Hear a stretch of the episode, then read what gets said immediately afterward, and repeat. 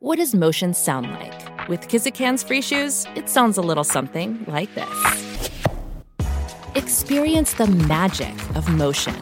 Get a free pair of socks with your first order at kizik.com/socks. The Matrix is a computer-generated dream world built to keep us under control in order to change a human being. You're listening to the Dustin Gold Standard on Paine.tv. Join the discussion at Paine.tv slash gold. Oh, Ladies and gentlemen, welcome to the Dustin Gold Standard. My name is Dustin Gold, and you are listening to Paine.tv slash gold. Ladies and gentlemen, it is Monday going into Tuesday. We have a guest today who I met on Twitter. His name is Justin.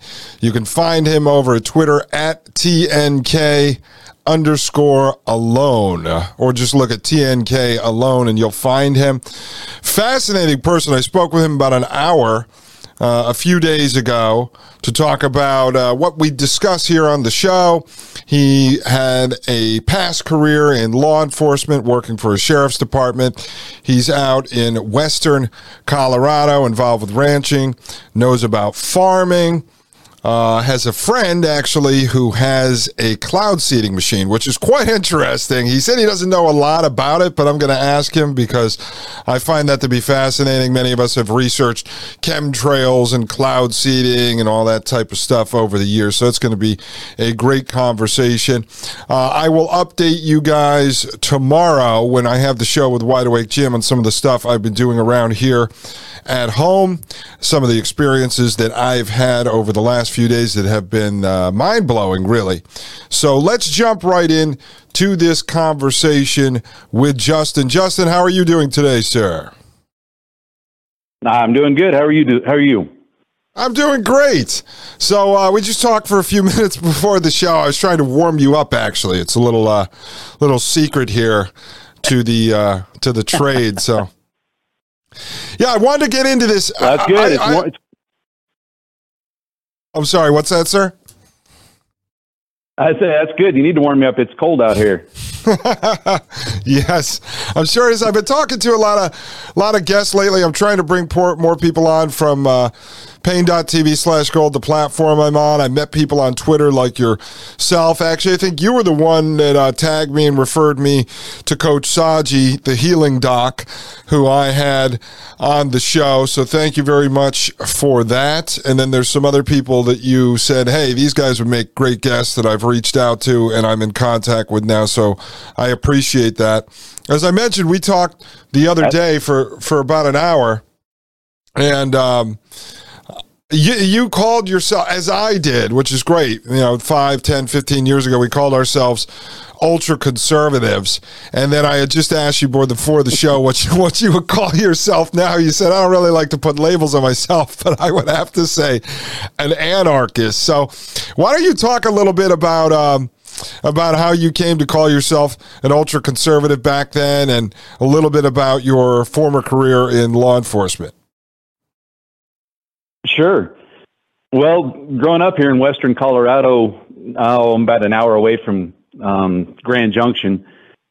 Um, my dad was a rancher, ranch manager, um, and so I was my fam- I'm fourth generation here in the Plateau Valley, and so that's pretty much what I did. I hated it, I but I grew up in it. I knew how to do it. I could do it, and my dad and I did not get along growing up, but um, anyway, that being said, that's what I grew up in doing, and very conservative country. Um, Ronald Reagan was huge when I was a kid out here. Um, mom and dad always watched all that stuff. You know, there was no Fox News or anything like that. We had three, three or four channels on TV, but so I was raised in that in a very conservative um, setting. You know, ranching. Um, it's very small, knit community. Um, and then I, when I got out of high school, kind of rabbit trail a little bit. When I got out of high school, I went completely off the rails. I actually was in a, I grew my hair long, had earrings, was in a heavy metal band for about two years. And that all fell apart. I ended up in jail for having a warrant for a car accident I had with no insurance and uh, moved back in with my folks. Um, got a job up here at the ski resort for a while and then kind of just turned my life around and God decided I wanted to get into law enforcement. And so I worked for the Eagle County Sheriff's Office, um, where Vail is, for just uh, two months shy of 13 years. I did that job. Okay. Hey, before you continue, Justin, I just wanted to bring this up. One, the Reagan thing, you know, it's interesting because I was actually born the day before Ronald Reagan was sworn in, January 19th, 1981. It was the day that the hostages were being released by Iran, which I found out mm-hmm. during a, a little project I had to do, I don't know, in sixth or seventh grade or something, where you had to look up microfiche and figure out what happened on the day you were born. So, uh, yeah, so I was born oh, okay, the day before. The day before Reagan was sworn in, and then you bring up the uh, long hair and the earrings. Uh, you know, you got into law enforcement. My father was a cop and then has been a private investigator pretty much my whole life. So I, I was always rebelling against uh, against my father when I was a kid, and and I was a mix between sort of a right brain, left brain, and then sort of a conservative and a liberal because my mom was more on the art side, my father was more the cop jock. So I was a blend of the two. So I was varsity basketball player in freshman year, but I looked like Marilyn Manson, and so I had a rock band. I had a rock band as well. I uh, went out and I would say I, have been honest with the folks here on the show. I went out. I experimented with. Uh, with many substances over the years. I ended up going to college, uh, art college, but for industrial design. It was about 20 years old. I finally decided to leave all that stuff behind. But um, I, I, think uh-huh. for me, if I didn't do all that and I didn't experience all that craziness when I was was younger, I don't think I would have grown into what uh what I am am today. You know, I, I think that's that's just part of my journey. I hear you completely. It's it's too too similar. That's that's uncanny, actually. uh, yeah, people it's, people wouldn't believe yeah, it if they the saw photographs. Yeah, people wouldn't believe it if they saw photographs of me uh, back in high school. Uh, hopefully, those are not on Facebook. I hope nobody has posted those. I actually got some. And what's funny is after I got into law enforcement, somehow, some way, we were at a some kind of a meeting, and had the sheriff had oh pictures and stuff, and somehow he showed a picture of me when I was on stage. I had my Lakers jersey on, black pants, long blonde hair, up on stage playing bass, and I'm like, how in the flip did this guy end up with this picture? Nobody knew who it was, you know, but. yeah, when I when I was uh, about yeah. twenty, I think I was about 23 or 24. I had gone to college in Philadelphia and I ended up going back to Connecticut where I was from. Uh, I was working for this company as a commercial artist, and then I started my own marketing design firm. And then somewhere in there, I don't know why, I got the urge. I, I think it was when I started to become uh, more interested in politics and started to become more conservative, I had this urge to want to be a police officer. And all my father's buddies are all uh, were cops or retired cops or ex cops, and then PIs and worked as investigators for insurance companies and such. And all of his friends sons that I grew up with were all becoming cops. And I said, you know, I'm going to do this. So I started training with a friend of mine, working out at the gym.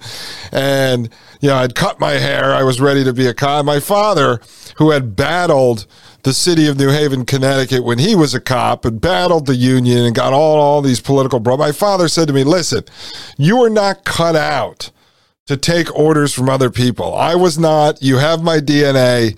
Don't waste your time with this because you're going to go into it and three days later you're going to get in a fight with all these people. It's not worth it. And so it lasted about six months. And then when I was ready to go take the test, I said, you know what? I think he's right. I better not go down this path. right. of yeah, course, I would have been. Of course, I would have been looking at retirement. I was going to say, of course, I would have been. Of course, I would have been looking at retirement. You know, within the next couple of years, uh, if I if I did go down right. that path. But yeah, I got into it because of because of a girl, and it turned out she turned out to be my wife. She's a she's a teacher, and she was a school teacher at that time, and you know had a career, and and I was a security guard at this local ski resort up here, and I'm like I can't ask her to marry me if I don't have a career because security guard at a small ski resort is not going to cut it. And I'd already went to college five years after I, four years after I graduated. I went to um, college down here in Grand Junction for a semester and played football because I, I I played varsity all four years in high school, and I'd, I'd had scholarships for track and football when I graduated, and I blew them off to get in to be a rock star and then so then I was like, I got to do this. And so I, when I went to college, I was like, I tried political science, and I'm like, I just I couldn't stomach it. It was mind numbing.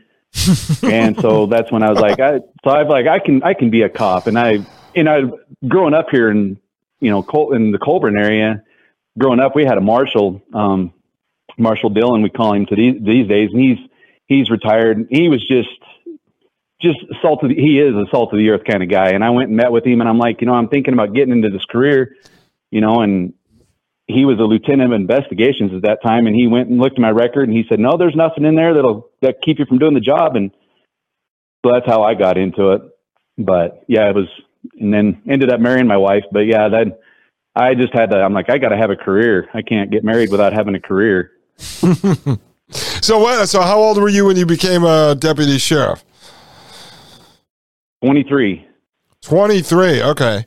And then and then I think you had mentioned yeah. you had done that for about 13 years? Yes. Yep. And so uh, yeah, you had mentioned for... yeah, you had mentioned when we talked on the phone just some of the experiences you had and the sheriff you you worked for. Uh, and, and, and like a lot of people, I think over the last few years, I, I think it grew out of um, really the latest exposure to the Second Amendment issues, which was all around that. I think it was a January um, Second Amendment march in Virginia. I was producing for uh, Army veteran named Douglas Ducote at the time, so we did a lot of live streaming from that uh, march. But I think that was the beginning of when people saw that the sheriffs uh, were actually stepping outside of what was the traditional uh, political arm. They were creating all those uh, Second Amendment you know, constitution zones. So I was, I was kind of talking to you about that. Like, what was your experience working for the sheriff? Did you find it better than folks that you knew that were police officers working for a police chief who was a political appointee versus a sheriff that's elected? Oh, absolutely. The, especially the sheriff that I had. I mean, he he hired us, and he. I, I think I told you, but you know, we had to have a, a yearly evaluation where you'd have to sit down with the sheriff, and he'd go over everything over the last year with you, and we'd had a couple sergeants had left the department, and we only had three sergeants, and people were starting to get you know uh, frustrated that there was no way to climb up in you know authority or you know to advance your career. And I remember talking to him and saying, you know, why, you know, I think you ought to promote people to sergeant and so on and so forth. And he would listen to me and he listened to everybody. And he, after I expressed myself and told him, he said, Well, I appreciate that. Now here's how you're wrong. And he proceeded to say, I spare no expense on the training for you guys. You have all the best equipment that, that is out there, and that's a fact. The, the budget for just the sheriff's office in 97 was over 14 million, which is more than most counties. So we had all the training we wanted. If we wanted training, he sent it to us or sent us to it. And he said, I remember him saying, you know, I, I hire intelligent people and I, I, I, when I lay my head down on my pillow to go to sleep at night, I know that you're out there and you can handle everything and you can read my policies and procedures. You know the law. And if you don't know the law, the book's right there. You can look it up. If you have any questions, you can call me at three o'clock in the morning. I don't care. You know my number. He said, I don't need you to have somebody interpreting this stuff to you. You can read it and you can understand it. And I walked out of that meeting going, how can you argue with a guy that that has absolute trust in you. At least he expresses absolute trust that you can think for yourself and do the job. And that was kind of a turning point, one of the turning points in my life of you know thinking. You know, I mean, I hate to say it, but like when I was a kid, I couldn't care less about science. If it worked, it worked. I didn't care how it worked.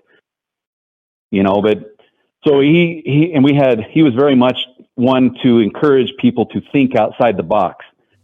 And there was guys that I worked with that they didn't even know there was a box. And then there was other guys that couldn't think outside the box because their life was completely framed and built up within the box and you don't step outside that, you know. I mean, we all know those kind of people. And that's kind of what that like with the COVID deal. I mean, people don't step outside the box. If the government says you got to get the vaccina- vaccination, they do it. There, there's no question. They don't know their rights. You know, so to have that to have somebody help you and foster your thinking, to think for yourself, to critically think, that, that was that was big. Mm-hmm. Yeah. So what is so what was it? Um, now, did you start to consider yourself or label yourself, you know, conservative or ultra conservative uh, during the years that you were working for the uh, sheriff's department, or you had you reached that stage by age twenty three? I was I I knew well I say I was raised very very in a Christian family too. So, you know, that all goes in with that all together. I mean, you know, usually you can't have you can't be a Christian and not be conservative, at least out here.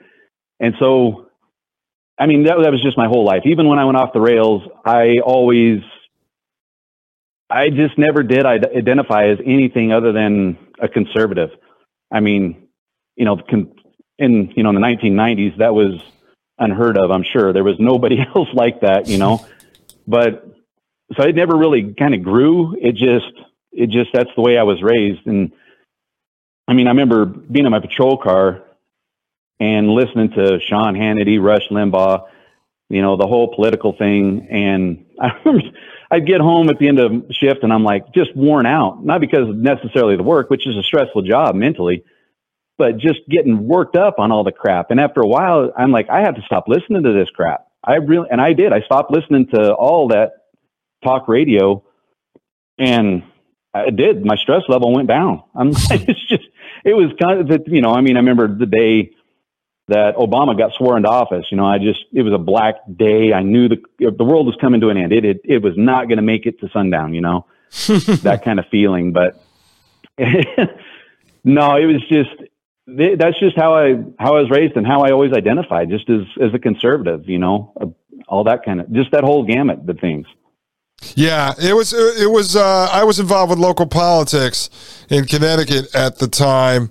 I had built up an organization there called Community Watchdog Project, and I used to be on the radio and local news. I was really battling this uh, corrupt, entrenched Democrat mayor in the city of New Haven, and then this group that we had formed. I had uh, different co-founders, and we ended up sparking a lot of investigations in the state legislature. It was a, it was a pretty effective organization. But the day that Obama was elected, I said, "All right, this is it. I'm stepping back," because I had really spent two years.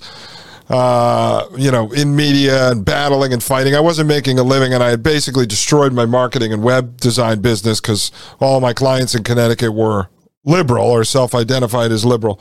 And they would see me on tv and they're like right. we can't we can't work with you anymore.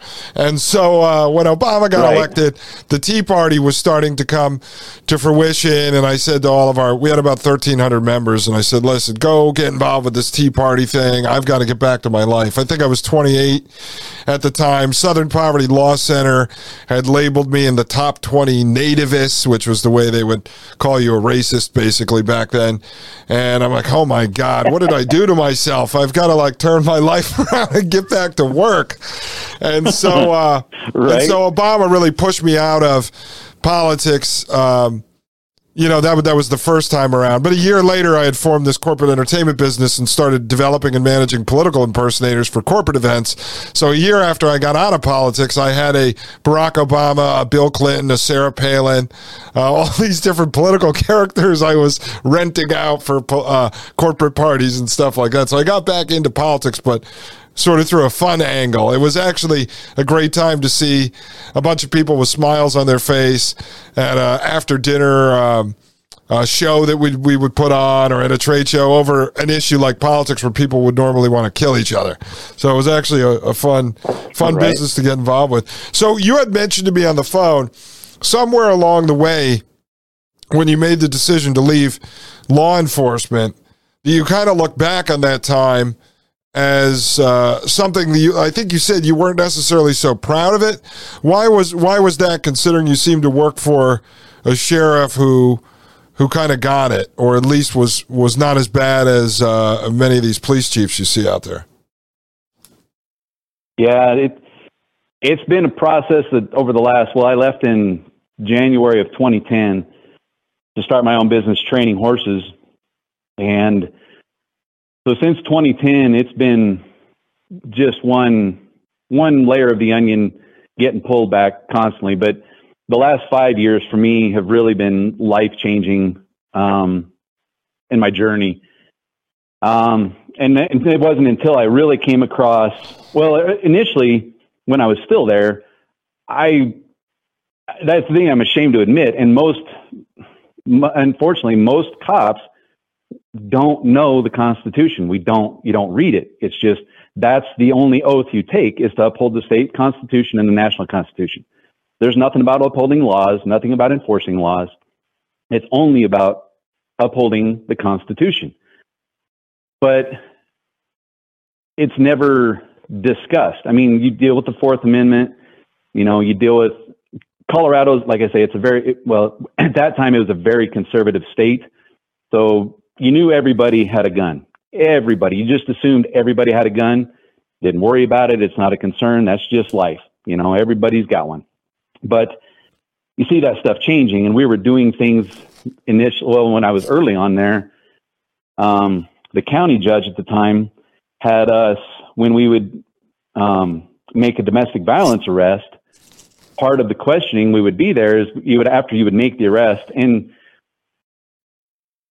more often than not, you're arresting the guy. That's just kind of the way it was. We were trained and taught to investigate. We handle our own cases. We were our own investigators for the most part because it was a smaller department, you know, less than 40, 40 mm-hmm. road cops.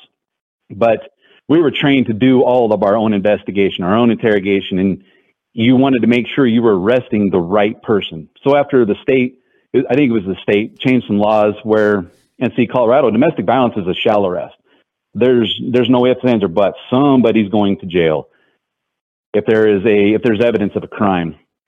So we started end up because of the way the evidence went because we were encouraged to investigate on our own. A lot more women started going to jail. Well, the liberals didn't really appreciate that and they didn't understand why that was. And but anyway, when we were we were going into the house, we were invest we would continue to ask questions. One of the questions we were supposed to ask was, "Are there any weapons in the house?" And if they said yes, and generally this was after you'd already arrested the, the male or the, mm. and yeah, generally the male. And you'd ask the female, well, there are there any guns in the house? Well, yeah, there are. Well, where are they at? So you'd ask, and they're just, they're, they're blindly answering these questions. And then we would take the guns into custody, put them into safekeeping. And after a while, you start to realize this is wrong. This, we are absolutely boldly violating people's Second Amendment right.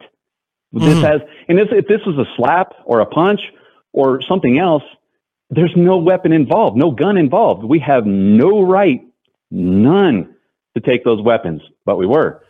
And then we finally, we, that changed. But I started recognizing and realizing after looking at the Constitution, at least 95% of the laws on the books blatantly violate the Constitution, violate it. They, they're, mm-hmm. they're completely perverted. And we're out there enforcing it. And I could not, I just couldn't let myself do it anymore. I'm like, I can't do this. So that's where I, and I was really enjoying working on our place. We have a small five acre place, and I was really enjoying working on the land and doing what I was raised doing.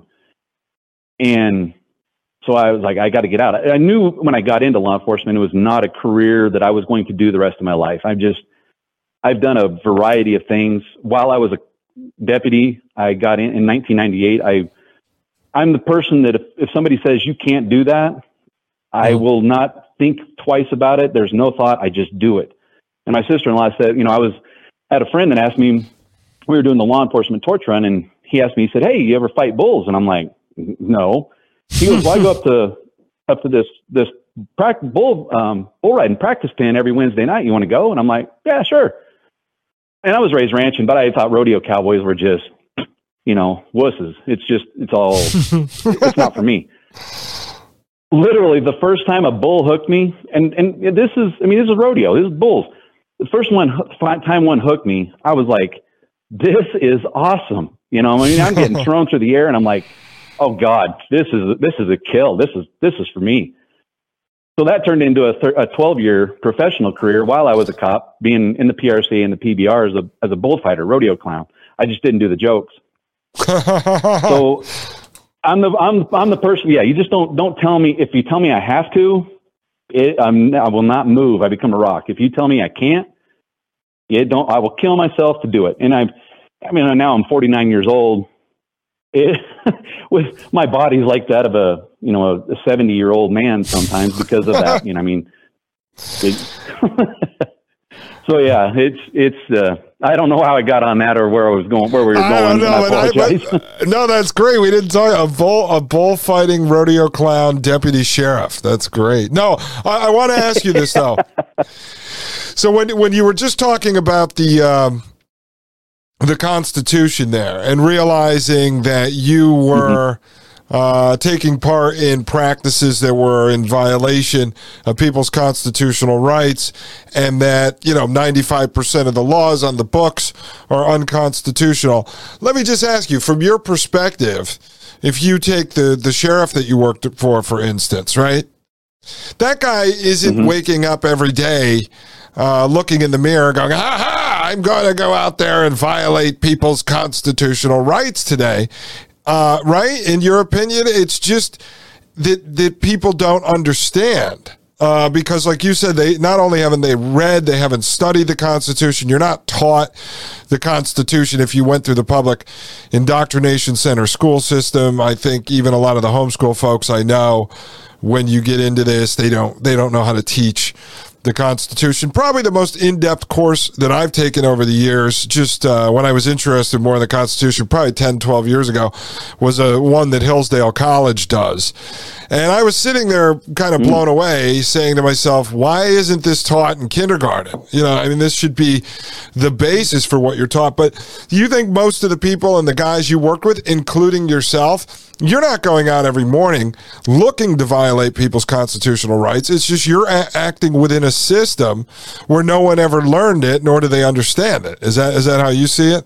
Absolutely, absolutely, absolutely. Yeah, mean, look, it's it, that's the thing. It's hard, you know. Even with everything that you start learning, when you start going down rabbit holes, one of the the, the discussions that my wife and I have, she's not on board with me on everything, but she's like how can you know you're just how these people are you saying these you're saying these people are evil i'm like no is just like when i was a cop i didn't yeah you're like you're saying i didn't go okay i get to go out there and violate people's rights. No you think it's just the the whole oh lifestyle is not the right word.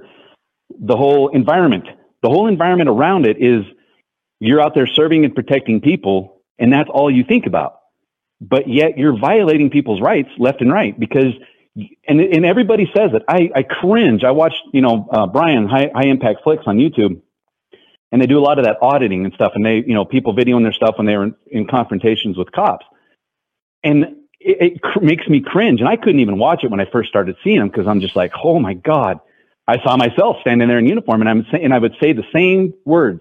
I'm just doing my job, and I'm like, that is that that is so lazy. It is so it, it's it's it's just wrong. I mean, how can we how, we, how have we let ourselves get to the point where we're out there to protect and serve the public, and yet we don't know we we really truly don't know what we're doing.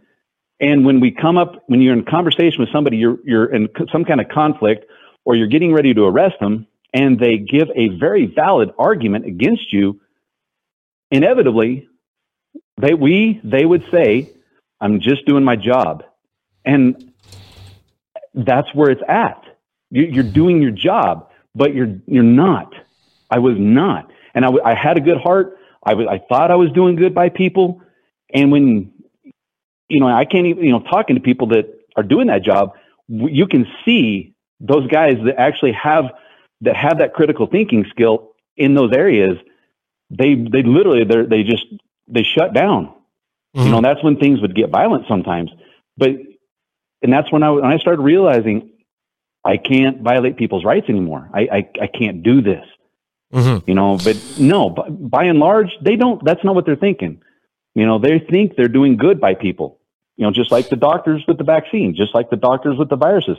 They think they're doing good, but they are heavily invested in the knowledge they have. They've gone through college, you know, graduate school, police academy. You've been doing this job for so long. You have been, you have put people into prison and to think that you have done wrong is literally unbearable. Yeah, literally unbearable. exactly. And, and, this is a very complex uh, discussion to have. I mean, I, I obviously talk a lot about very. technocracy and transhumanism and everything, but over the years, I think my, my progression has gone from, uh, like I said, I was jock artist in high school, long hair, rock and roller. I, I didn't consider myself liberal. I wasn't into politics. I was just a rebel. And so then you fall mm-hmm, into this yeah. sort of ultra conservative mold, and then you start to break free of that, uh, and you become more of a rebel again, you know? And so I, I see it, uh, like, like, like, it's, it's funny you bring this up because I grew up around a lot of cops, right? Uh, with my, my father, I went in and out mm-hmm. of cop bars when I was a kid with him. He was a private investigator, so he'd be meeting with his cop buddies and getting information from them on different cases he was working on. And so I grew up and hearing all these different stories. Now, the, the, the vast majority, my dad would always say, oh, there's bad cops out there, like vicious, horrible guys. But even with people like my father yeah. and his friends, they believe they were like part of a team, right? They, are the Harlem Globetrotters. Oh, yeah. And when they put on the uniform, yeah. they're going out to beat the uh, Washington uh, Generals or whatever that team was.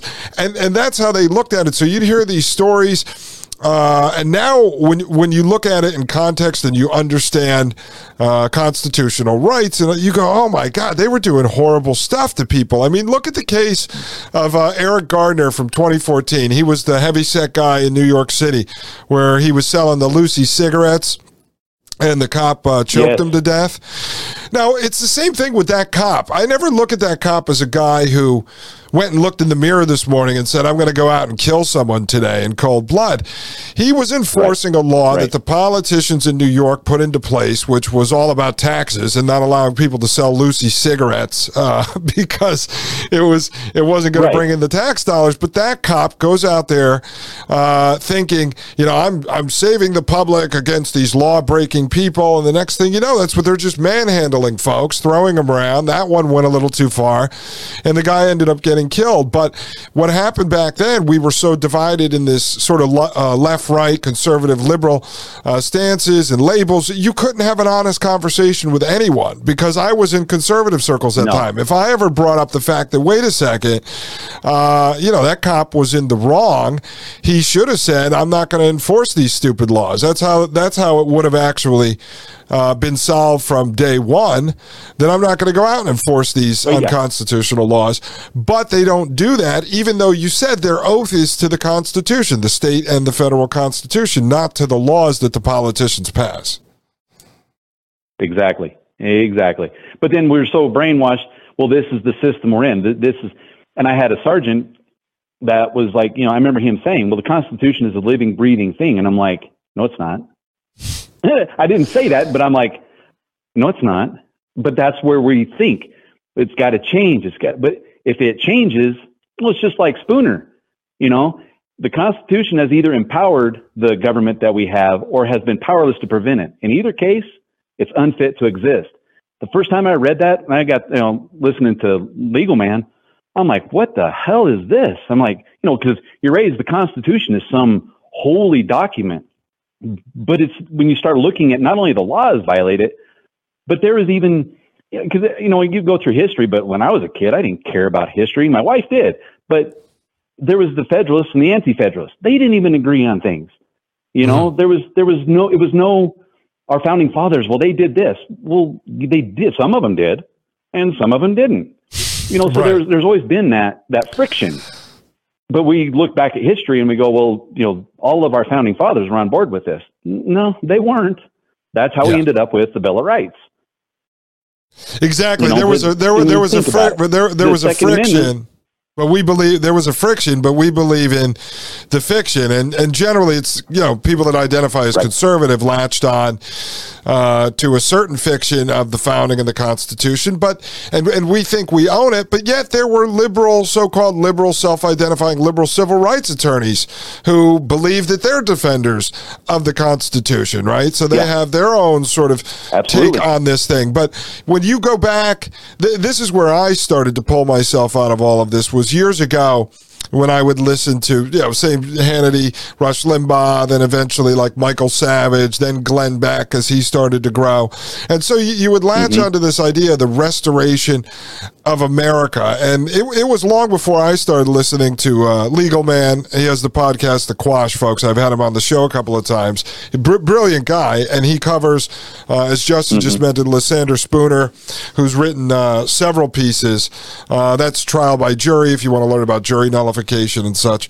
And so um, mm-hmm. When I started to realize that I was just a, a bumper sticker slogan idiot was when I talk about restoring America. And I say, well, wait a second. In our founding, there were 13 colonies, two and a half million people. Only a half a million voted. Now we're 3,000 miles wide. We have 375 million people, 700 military bases around the world, territories all over the place, uh, 50 states. Uh, we're not even the same thing. So how can we believe that no. we can restore America? Our, restoring America would mean bringing back slavery. Women don't vote. Only white uh, landowning men vote. Now, I, have done shows on this, and I said I'm not taking yeah. a stand either way. I'm not saying if that stuff is right or wrong, but you can't believe you live in a system that is the same system of 1776 when it is not the same system at all. It's not that we're not in that system anymore. Exactly. That's long gone. Right. It, it, it's a, it is. You're absolutely right, and that's hard to accept.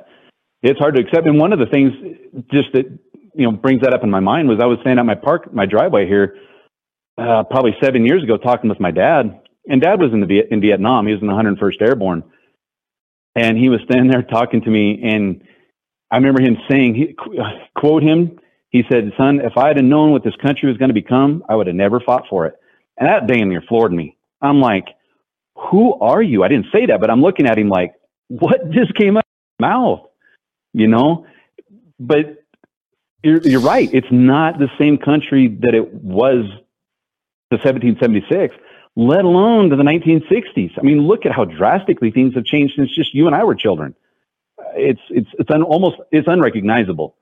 You know, De- it really is. Yeah, definitely. I, you know, and that's it, it was uh, Thomas Paine, Mike Moore on the Thomas Paine podcast after the Fetterman um, Oz election because Mike is is outside, right outside of Philadelphia, and he had brought up. Uh, mm-hmm. He's got a pretty big Twitter account. Used to have a bigger one, but it was it was banned and censored. And he had written something about he's sick and tired of the cities basically controlling who becomes the senator when the rest of the state of Pennsylvania is red. But that's when I pointed out. I said, listen, I ran all the numbers on the show. I said, if you went back to the founding when only white landowning men voted, then your problem would be solved. Because if you look at home ownership in the cities versus the rural areas, I said, but this is why, like, stop beating your head against the wall if you just go back in history yeah. and look, that answers your question right there. I mean, that's why you can't yeah. win anymore. So you can't keep. Bang- uh, this is yep. why I try to tell folks: it's once you truly unplug from the matrix and you actually look at all the changes throughout history. Not to say that system was right in the beginning. I'm just saying it answers the questions as to why you believe you're losing now because the system is different. It's completely yeah. changed, even in the way that we pick senators. You know, in 1913 in this country. We created the Federal Reserve. We really uh, uh, beefed up the IRS. It had sort of existed in different forms. We created income tax and we changed how we select senators. Mm-hmm. Senators were selected by your state legislature. So you voted for your state uh, representative, then they got together, they picked the senator. That automatically created term limits because a guy would serve one term, they'd pull him out. They wanted a new guy in. Everybody wanted their chance at having a little power. So once we changed that and made it a statewide race, that completely changed it. You have the, the senators, it, it's not not even the same system anymore. It's not the same system, you know? Right. And people, like yep. you said, have You're a very exactly hard right. time accepting this because we tend to, and I find this more with uh, people that identify as conservative or MAGA or Trumpers, mm-hmm. uh, you know, in, in modern history here uh, have a hard time because yeah. they have this sort of nostalgia in their head. But I think they're even looking at or believing in a system that never actually existed. I think it, it's pretty much a fiction inside their head.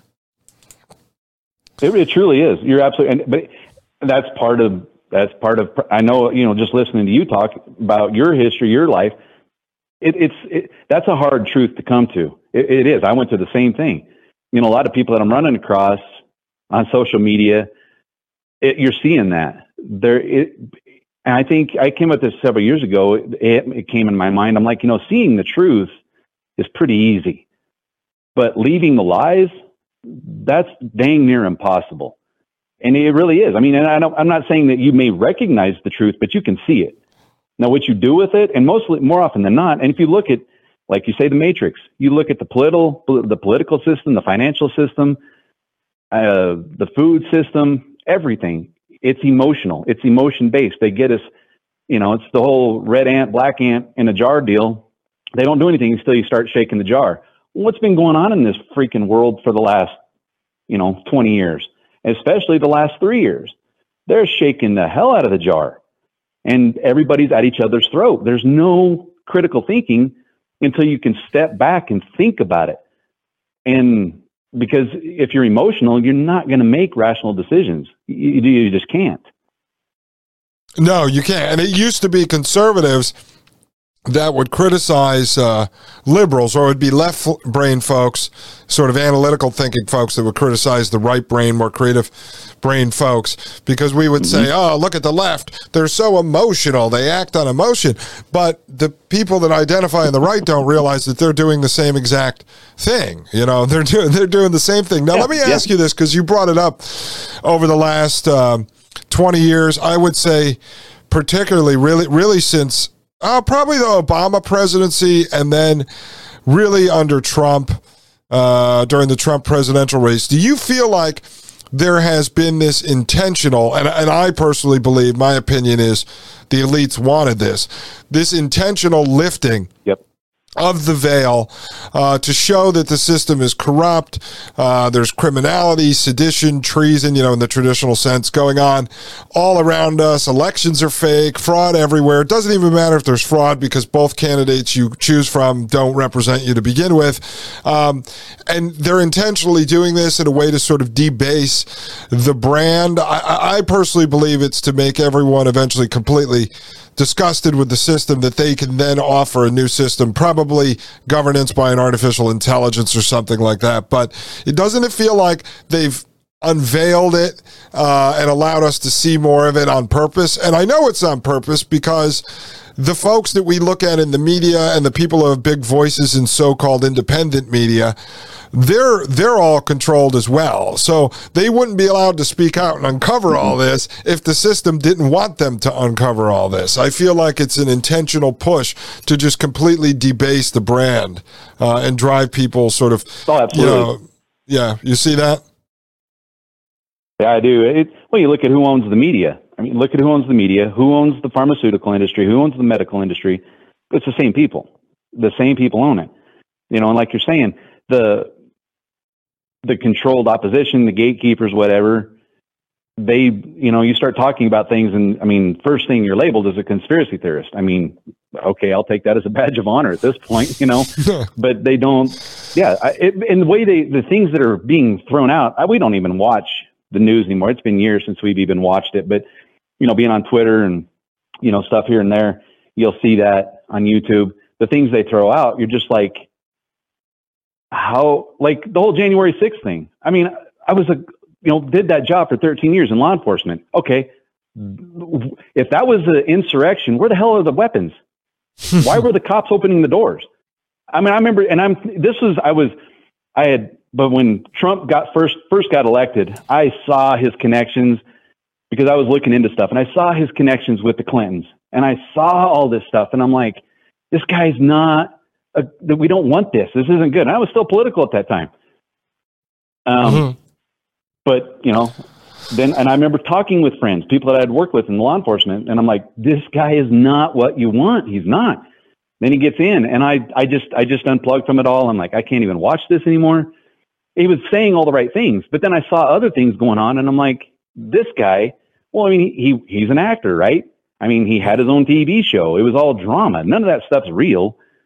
And then you're looking, watching all this stuff, and I'm like, holy crap! You know, this is this is it, everybody was all up in arms. Everybody was at each other's throat. You know, and now they don't. And it, Biden. I mean, my God, uh, you know, you can't.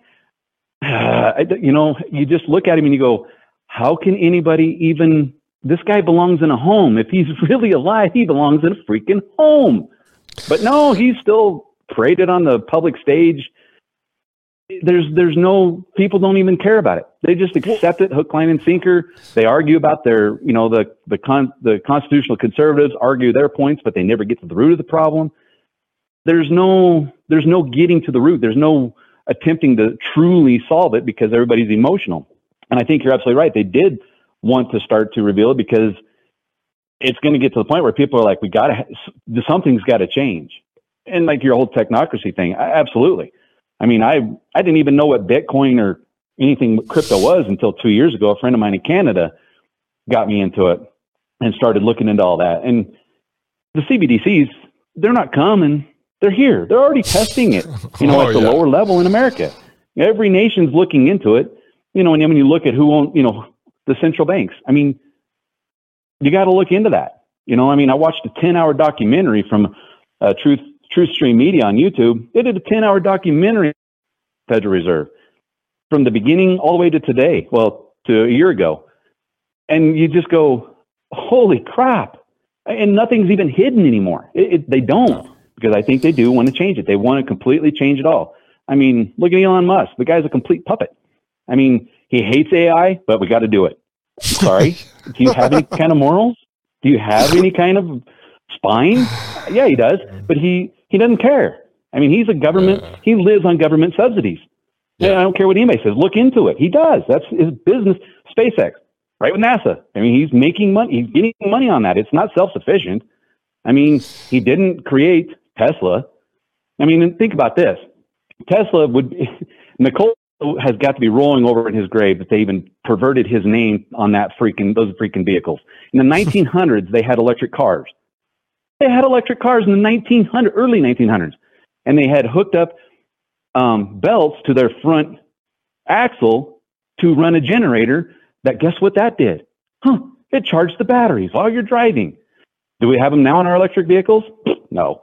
You know, but your gas vehicles, my my my diesel pickups, they have a generator. So when I'm driving it, what's it doing? Oh, it's charging the battery. And we're so stupid, they don't even hide that. But do people think about it? No. Well, so when everybody goes to electric vehicles, and I can't because I live in a very rural area and I haul horses and cattle. I can't have an electric vehicle. I, it's just not feasible. Plus, they don't have any.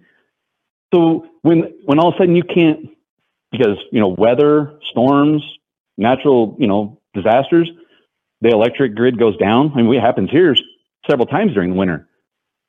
How are you going to charge your car? Well, if you could charge it while you're driving it, you wouldn't have to plug the some buck in. yep. No, it's, it's it's crazy, man. Like you just said, I mean, Musk is a puppet. Any any of these kind of guys that people start to worship as their savior, and when we've done it here on the show with many of them, you look behind them. It takes 15 minutes. You find out that they're all getting uh, billions upon billions of dollars in government contracts.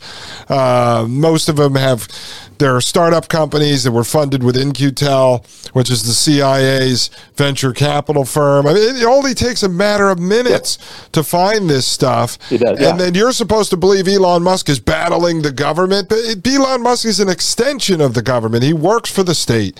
He's really just a salesman. Yeah who goes out there and pushes this stuff into the mainstream, similar to a Steve Jobs going out there on the stage back in the uh, before he was dead and and pushing the uh, tracker into your pocket, which is the iPhone. You know, I mean, he was the guy who was sent out there to sell yeah. that on us. So all these guys yeah. are really part of. And, uh, it, yes. Yeah. I'll, to that point, think about this. This is something that, that people don't even think about farming, ranching.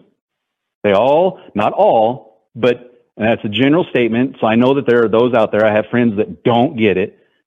But just this year, this the guy working for me up on the mountain. I'm a, I'm a, you know, get into that later. But my job, I take care of cattle on the national forest for four months of the year. So the, I hired the guy that, that rode with me, and his old boss, a rancher, they they file because we've been in severe drought here for a while. They are able to file for government assistance through um, I don't remember what they call it exactly, but they get because of the drought, they can file for government assistance because of the droughts going on. You don't even have to own the land. If you lease land from somebody, you can file and you can. And this, we're talking like few. You're talking like forty thousand dollars. That's more than I make in a year. But they're given these ranchers and farmers. Farmers are paid to not farm. They're paid to farm specific crops. What the government says. So we talk about guys like Jobs, Musk, this kind of stuff at the big level. The the, the people that are in the public eye. Look at the people that are doing that are involved in the food service industry. Mean, not food service, but produ- food production, ranching and farming. It's even crept crept into that level, and it's it's been going on before I before way before. I mean, within the last twenty years or longer. You know, yeah, I, I think I, re- I, think I remember the so first. They're big... not going to speak against the people that are feeding them.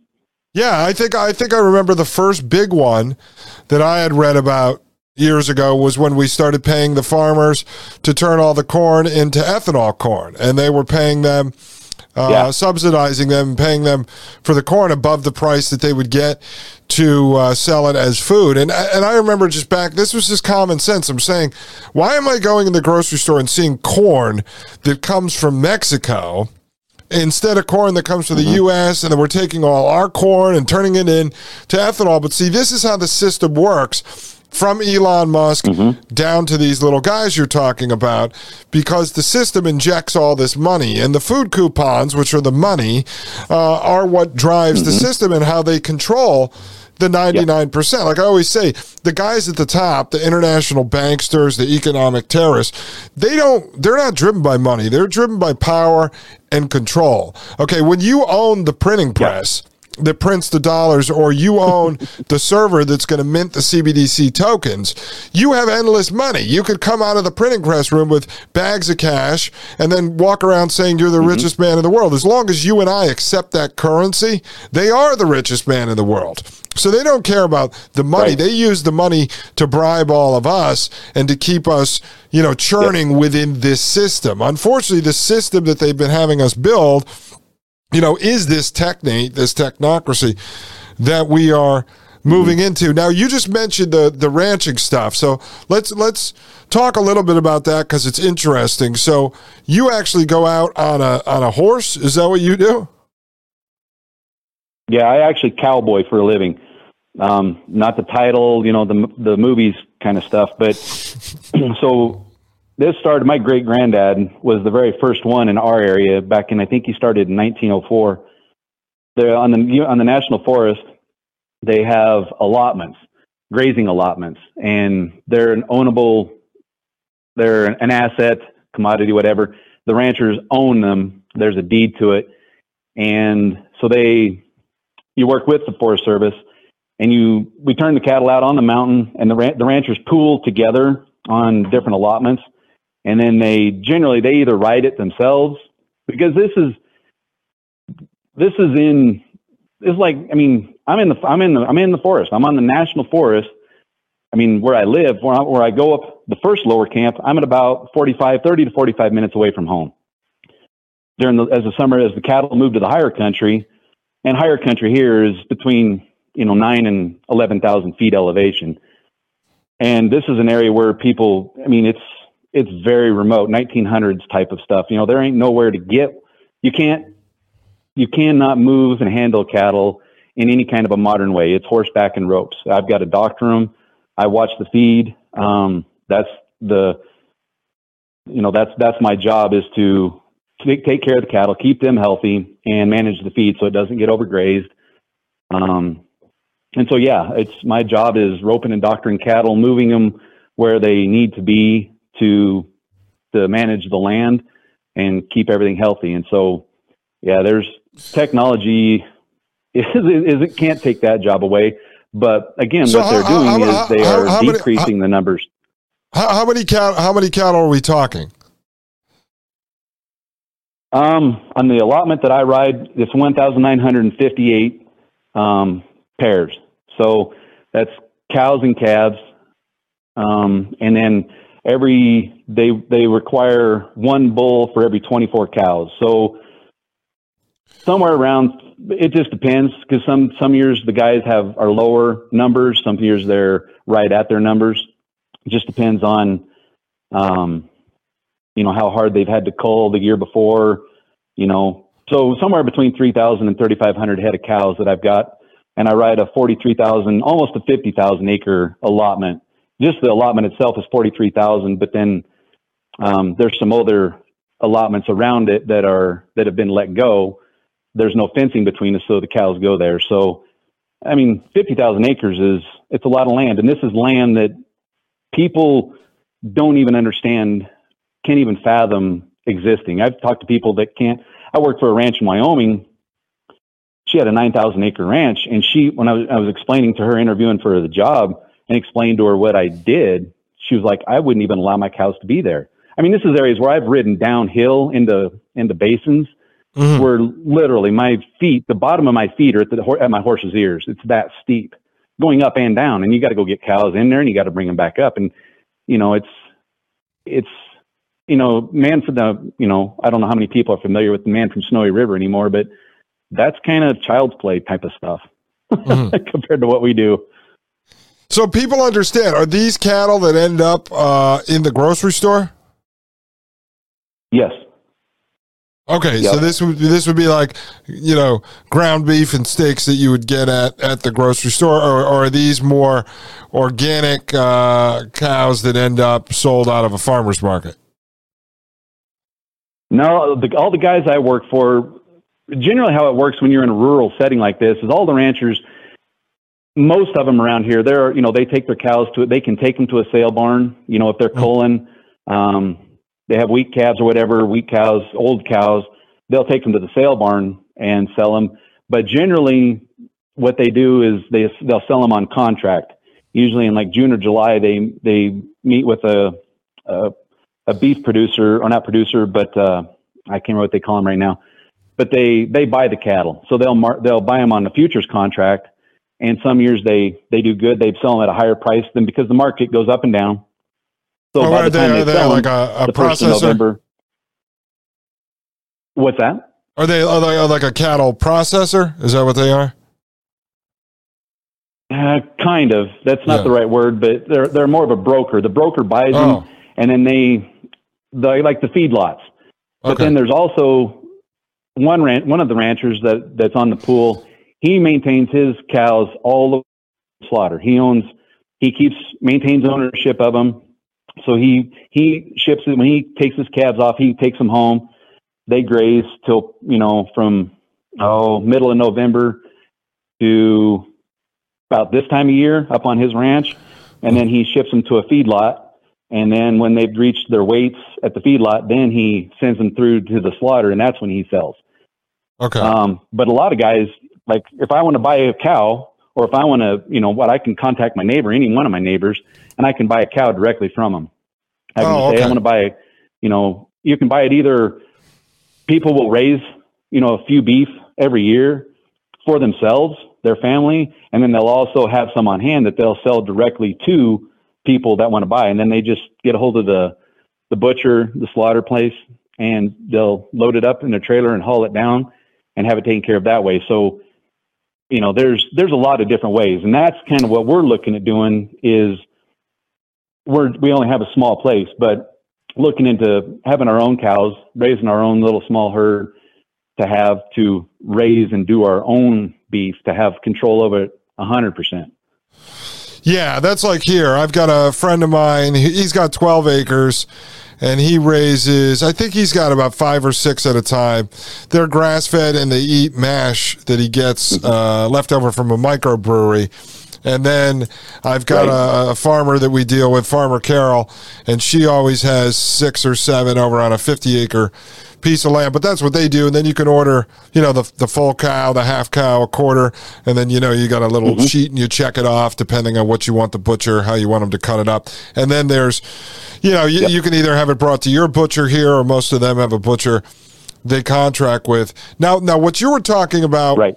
so the land that you're working, uh, so so when you're working, you're actually working for the rancher. Is that generally how your contract Yes, works? Yeah. Okay, and then the ranchers, Yeah. My work. Yep.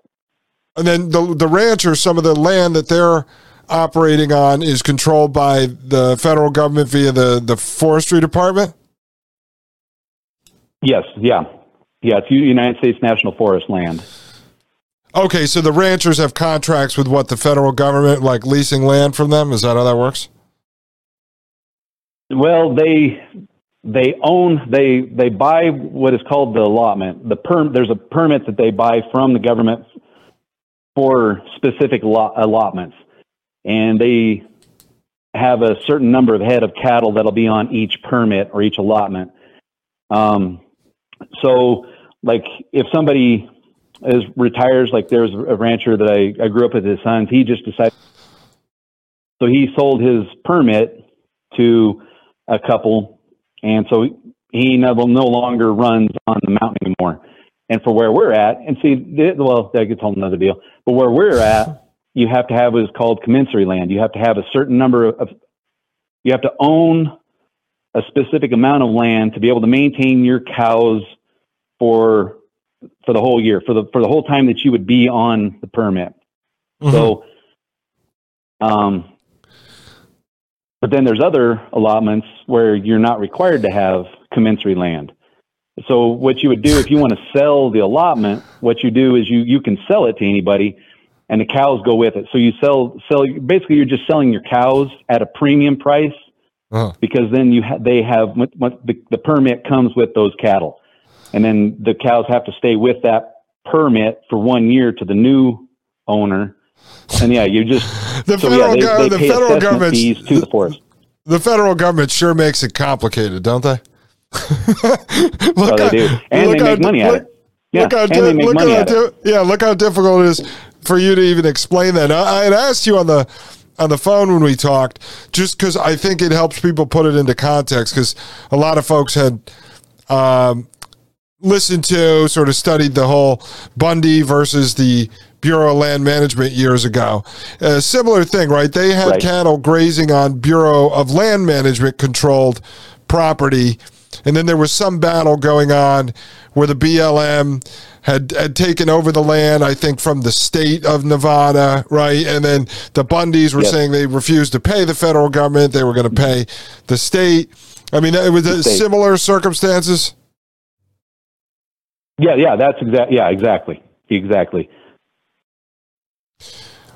Yeah, and so okay, so now when you go, you're working for the rancher, and then you're riding on uh, federal land, right? Uh, Because you said, well, in Correct. some cases they have to own land, and then in other cases, some of the land they have to own land to rent from the federal government. I mean, it's complex, so I don't want to dissect it all. I'm just trying to understand. Um, No, they they just they just have to own their own land for where we're at, but then they they have this land that they yeah, for lack of a better term, they lease from the government that they they're able to do, and so it's all on the. They have to own their land at home down here in the private land area, wherever Mhm. they own land, it doesn't matter.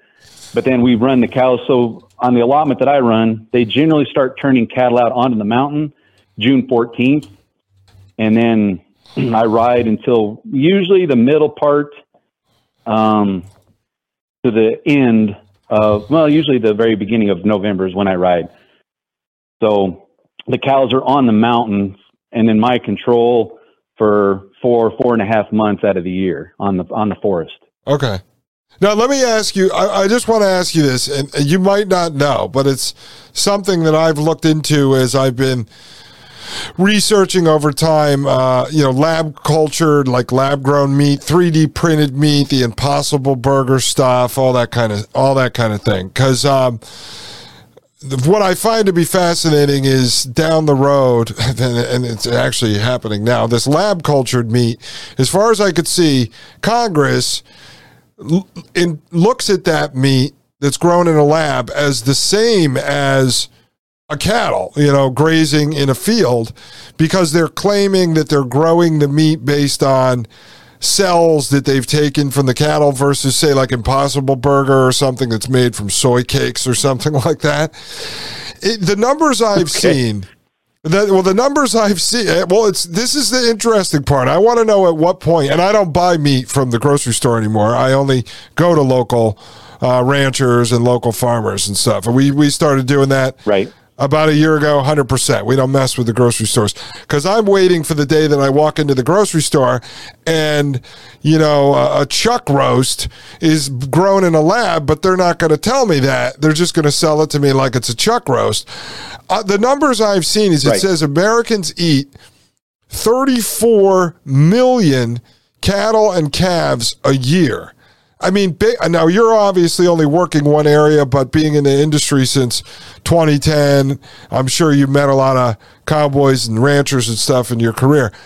In the United States, do we have the ability to actually raise and slaughter 34 million cows a year? Is that possible? As long as the government stays out of it, yeah, we do.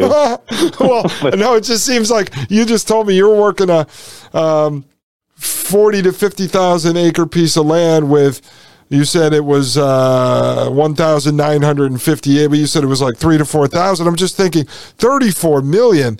Now, I know, is it King Ranch? Is, right. is that the largest one? Is King Ranch?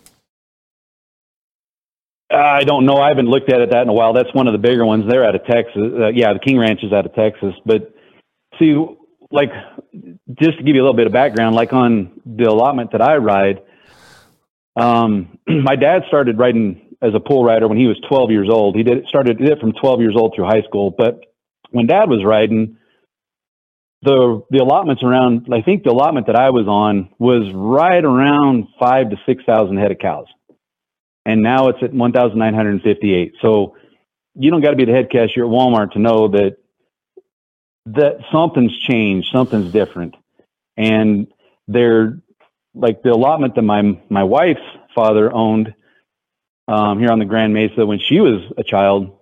They actually part of the permit was where the ski resort is, and it's gone now. The mm-hmm. environmentalists, the the liberal minded people, got rid of it. They, you know, cattle are killing the land, you know, type of deal. So it's gone. So not only are the numbers decreasing on these allotments, but they're being taken away. And then like the ski resort, they didn't have to groom or not groom, but mow the, the ski trails during the summer because why? There's cattle up there. The Forest Service was making money, not a lot, but they're making money on the on the assessment fees. And the cattle were on the ski runs during the summertime eating the grass.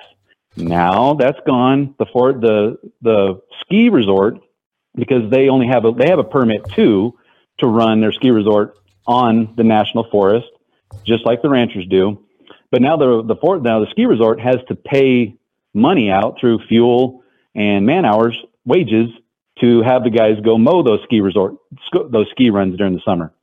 So the, the government goes having income to not having income and decreasing it. So yeah, I, there's a lot of theories and so on and so forth, but the numbers are decreasing. Where I when I was a kid here, there were more ranches and they were bigger. Now everybody wants their slice of heaven in western western Colorado, and land is at a premium because mm-hmm. you know, like when I moved into into the Eagle County area in '97, the billionaires with a B were pushing the millionaires out, and that has continued to move down I-70. Well, both ways on I-70 between Vail and Denver, and from Vail to Grand Junction because Aspen's not too far away. So everybody wants their slice of heaven. They're willing to pay the exorbitant prices of real estate. And so where I grew up, it was a ranching community. We went grocery shopping once a month. Mm-hmm. You didn't go to Grand Junction. You just didn't. Now where I live, it's a bedroom community. People live here, sleep here, and they work uh, elsewhere. And so it's not the same. Mm-hmm. You know, you don't have the number of cattle, but we could. We could. But through government regulation and government intervention, as it is right now, where it is, no, we couldn't do 24 million or 34 million head of cattle. But then you go to places like Florida. Florida is one of the top. They're they're usually number one or number two as a cattle producer, as a, as a cattle producing state. And it's hard to believe until I, when I was rodeo, when I rodeoed down there in Florida, and driving through that state, you're like, holy crap, there's cattle everywhere. And all you know, you think about Florida, at least me, growing up, you think about, you know, Miami, you think about the mm-hmm. beaches mm-hmm. and all that kind of stuff. And it's there's monstrous amount of cattle. Texas, same thing. But as it is right now where we're at, it's going to take it's going to take something drastic to get it back to where it could be that way. But I mean, in rural land, yeah, you could, and it, you could only you could even do it where you produce your own cattle. You know, not mm-hmm. everybody mm-hmm. wants to, not everybody may have the interest in doing it, but it doesn't take a whole lot. You know, you could have you know a cow, you know, and you could you, that's where you could start to get into community. You know, like yeah. that ranch I worked in Wyoming, she had 9,000 acres, ran about eight, seven 800 head of cows. She had 34, 35 bulls. And she was literally looking at selling her bulls and going into a lease program and just leasing bulls from a ranch. So when she needed to, to get her cows bred, have the bulls shipped in, run them on her place with her cows to get everything bred, then ship the bulls back. Mm-hmm. And if you've never been around bulls, they're pretty destructive. I mean, not much really fazes them. You know, they're they they they hurt each other. They break a lot of things. You know, you got to handle. You got, you got the maintenance in them, feeding them, and so forth. So you got things like that. Even on a small scale, like if my wife and I, when we finally get our get, start getting some cows again, I'm not going to get a bull. You know, you, you can borrow or lease a bull from somebody around here you can borrow a bull because generally in the summertime they're looking for some place to be because not everybody's on the mountain. Mm-hmm. So they got bulls they want to do something with. So I'll take him for you know a month and run him with my cow and get her bred. You know, so you can you can do things like that. And like my the last herd that my dad had before he officially retired from ranching, which I don't. It's more of a catchphrase than anything. He didn't retire and make anything. He just quit because he got. Hmm. but he he never paid one dime for his cows. He didn't mm buy any of his cows. He did a lease program with a friend and would lease his cows. And so he would take, um, dad would get 70% of the calf crop, and the guy who's leasing the cows would take 30% of the calf crop. Mm. And so over time, my dad just kept running the same cows, taking care of them, doing, just running them like they were his. And then when the cows, when it come time to wean the calves, then Chuck would get his calves they would separate them off. Chuck would take his pick. And so dad had a well, a very good herd of cows built up that he never paid a dime for. He owned them outright by doing a lease program. So there's always ways, again, it goes back to that whole thing, thinking outside the box. But, you know, everybody thinks, well, cows are expensive. Well, sure they are. But think about a way to do it. You know, there's like those organizations out there like Ranching for Profit. My dad, he and I went to one of their seminars here oh, mm-hmm. probably 15 years ago. No, not quite that long, but anyway, and did that. And it's all about learning how to run ranching, farming, or mostly ranching as a business. Right. And growing up, everybody wants to get into ranching and farming because, and 99.99% of the people say it for the same reason because of the lifestyle. They want to be, they want to be with their kids. They want to be, they want the lifestyle. And it's, mm-hmm. it's, it, once you've done it, I mean, I was raised in it, so I, I, I don't want to do anything else. And I've been, I've done went the other way, like we've talked about. But when you're doing it, most people they do it for the lifestyle, but they work themselves into the ground because they're in they're cut. The matrix is everywhere, right? And mm-hmm. you think you have to work harder, and you do. But like when I was on that ranch in Wyoming, she was switching over, and she was the same age as my dad, so she's 76 years old now. And she was switching over to become a regenerative grazing ranch. She wanted to get away from haying and to just have to just run her cows and you would you you run the cows in specific areas, different ways. So that way you're you're stockpiling your feed. You're letting your feed grow up in areas for 12 months and you don't touch that feed for 12 months. You don't hay it, you have enough hay on hand.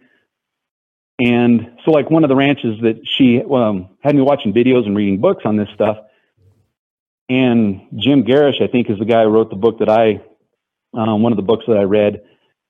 And they talk about, you know, he's he's taught ranchers in Minnesota, all, all, over the world, actually, literally all over the world. But in Minnesota, where I mean, we have we have winter in Colorado, but they get three times the winter we do, the amount of snow. And there's ranches in Minnesota that go the whole winter without feeding a flake of, a flake of hay because they stockpile their feed. Now they have hay on hand.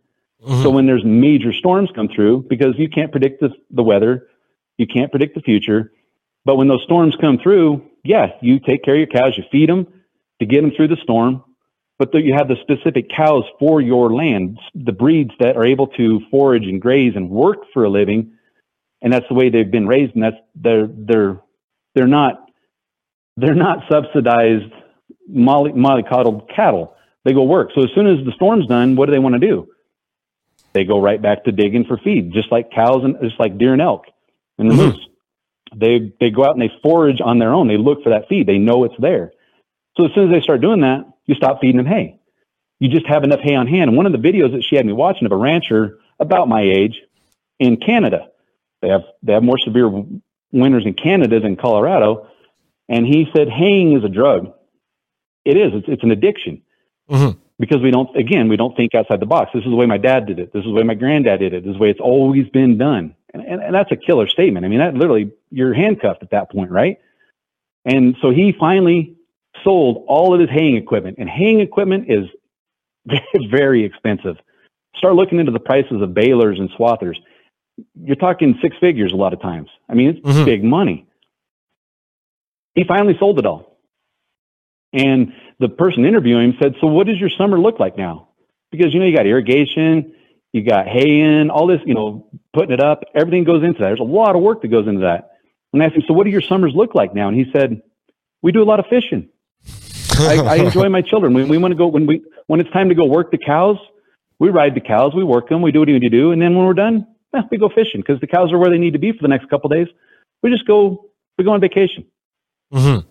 So that's the lifestyle that everybody wants, but we work ourselves to the bone because we're you got to pay the man, right? You got to do this, you got to do that. We can't, we don't get out of the system, and so these people are starting all areas of life are starting to go. You know what? How can I get out of having to work myself to the bone?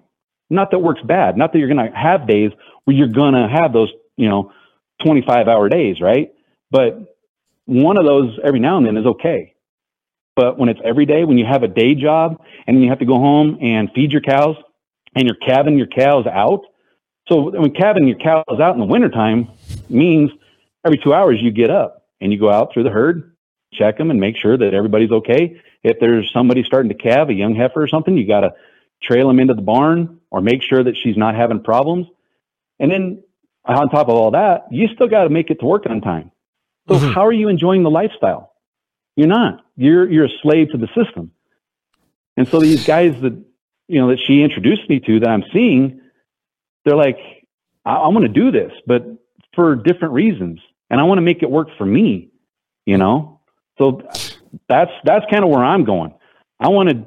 I'm only small scale. You know, I mean, we're not even quite there yet, but we've got our own chickens, so we have our own eggs, and the price of eggs has gone through the ceiling here because our wondrous or illustrious governor here in Colorado made it so you can no longer have caged, you know, the the typical chickens. They have to be cage free eggs, hmm. which I'm I'm fine with. I, I get that whole deal. I completely agree. But not only that, but then with this whole you know quote unquote flu that they've had to kill these millions of chickens over, there's a shortage. I think a, a created shortage of eggs. So, but we're at least producing our own. We've got our own eggs. You know, I've got two sheep rams if I need to butcher one of them, I can go do that. And that's what I want to do. Start learning how I've got friends that know how to that run butcher slaughter businesses. And then you can teach people, like we were talking the other day, teach people how to do these things. Even if I, I don't have the means right now, my brother-in-law was a butcher for a while. You know, good friend Ronnie was a butcher, ran a slaughter business. So if I can get the, the, the shed, get my bandsaw and have my freezers, I can do my own animals here. and I can have somebody teach me with no government intervention because the government doesn't care, you know, unless I sell it, right? And then I have mm-hmm. to get a hold of a brand inspector. But if some, if my neighbor doesn't have the means to do it, and last year, you know, with the whole pandemic deal, there was up to six, eight, eight months that the, you couldn't get your cows into the butcher. It was they were so overwhelmed, and so you know you want a butcher, but you can't get them in there. Well, it's time. You know they were there at wait. There, this is the prime time to do it. And if you can't get them into a place, well, I'd like to have the deal set up where I can say, yeah, come here. We'll do it. We'll just do it together. We'll spend a day and we'll just we'll butcher your your beef for you and mm. not take cash payment. Say, you know what, I need some fence work done. How about, you know, do that or barter. You know what I'm saying? That's all cash is. That's all money is. It's bartering. It's just the government has convinced us all to believe there's value in it. No, your time is what the, is where the value is. Your time. Exactly. You know? It's your you time. Your time something that, that pays you back. Yeah, it's your time, your creativity, your skill set. I mean, that that's why in an ideal yep. situation, you know, the the big hurdle that I think most people that are interested in living one foot outside of the matrix now, the big hurdle everyone is facing now is being able to figure out that first step in how they're going to get that chunk of change in their pocket to be able to go buy even even even if you start with two acres you know two three four five acres depending yep. on where you're going that's the first piece all right. Then the second piece that when yep. I'm talking to friends of mine that say they want to go homestead or or kind of live one foot outside the matrix, uh, because we live in a world now where you can find somewhat remote work. So if you still need to step in the matrix to make food coupons, like you said, you're trading your labor for mm-hmm. pieces of paper, you know, that are equivalent to how much, uh, right. you know, your skills or whatever. Okay. So you can, you can figure out how to work remotely to get some of that fiat cash, uh, until they switch us over to central bank digital currency that you need to buy certain things to start building out your homestead. But the more that you can grow, the more more you can produce, uh, the more you can raise if it's in the form of meat on your land. And now, first step is feed your family. If you can feed your family, okay, that's a big expense that you just wiped off. That's money you don't have to go make in the system now. Number two, like you said, exactly. if you if you can build a community of folks around you that you can barter with. So if you happen to have a ram that you slaughter right? And now you can give some of that meat to somebody who's going to give you three sacks of potatoes for the winter because you don't grow potatoes. Now you have the ability to barter. Then if you have a service or a skill, yep. like you said, hey, I can butcher. So if somebody says, listen, I've got a, a, a cow I need to butcher, you say, listen, come over. We'll butcher it together. I get to keep a quarter of the cow. Now all of a sudden you've got yep. that meat. All these different things that you can do where you don't have to actually go earn fiat currency uh, it's just the first big step is being able to buy the land, making sure you're buying a piece of land that could produce what you want it to do, right? You don't want to rush out and buy three or four acres that you think is a great deal in West Virginia or Tennessee or something, and then you find out the soil's polluted or the stream running through it is polluted, or it turns out, uh, even out in West Virginia, you could find these five, six acre pieces of land. If you're not careful, you'll find out that that actually was an HOA, a homeowners association. Next next thing you know, you can't, you figure out you can't actually do any farming on that land. So you're screwed. You bought right. basically a worthless piece of land. There's other areas in West Virginia that are completely, because that's where we've been looking, completely unrestricted. So I could buy five or 10 acres right. in West Virginia. I could do whatever the hell I want on that land. And the property tax is like $200 a year, whether you build a mansion, a swimming pool, a farm, or whatever you're doing, because they actually don't even have a tax uh, inspector that goes out there and looks at the land. So these are right. all the things I'm trying to, we're going to be working on in 2023 on the show. Is talking to more guests like yourself, uh, the gentleman I had on uh, on Saturday.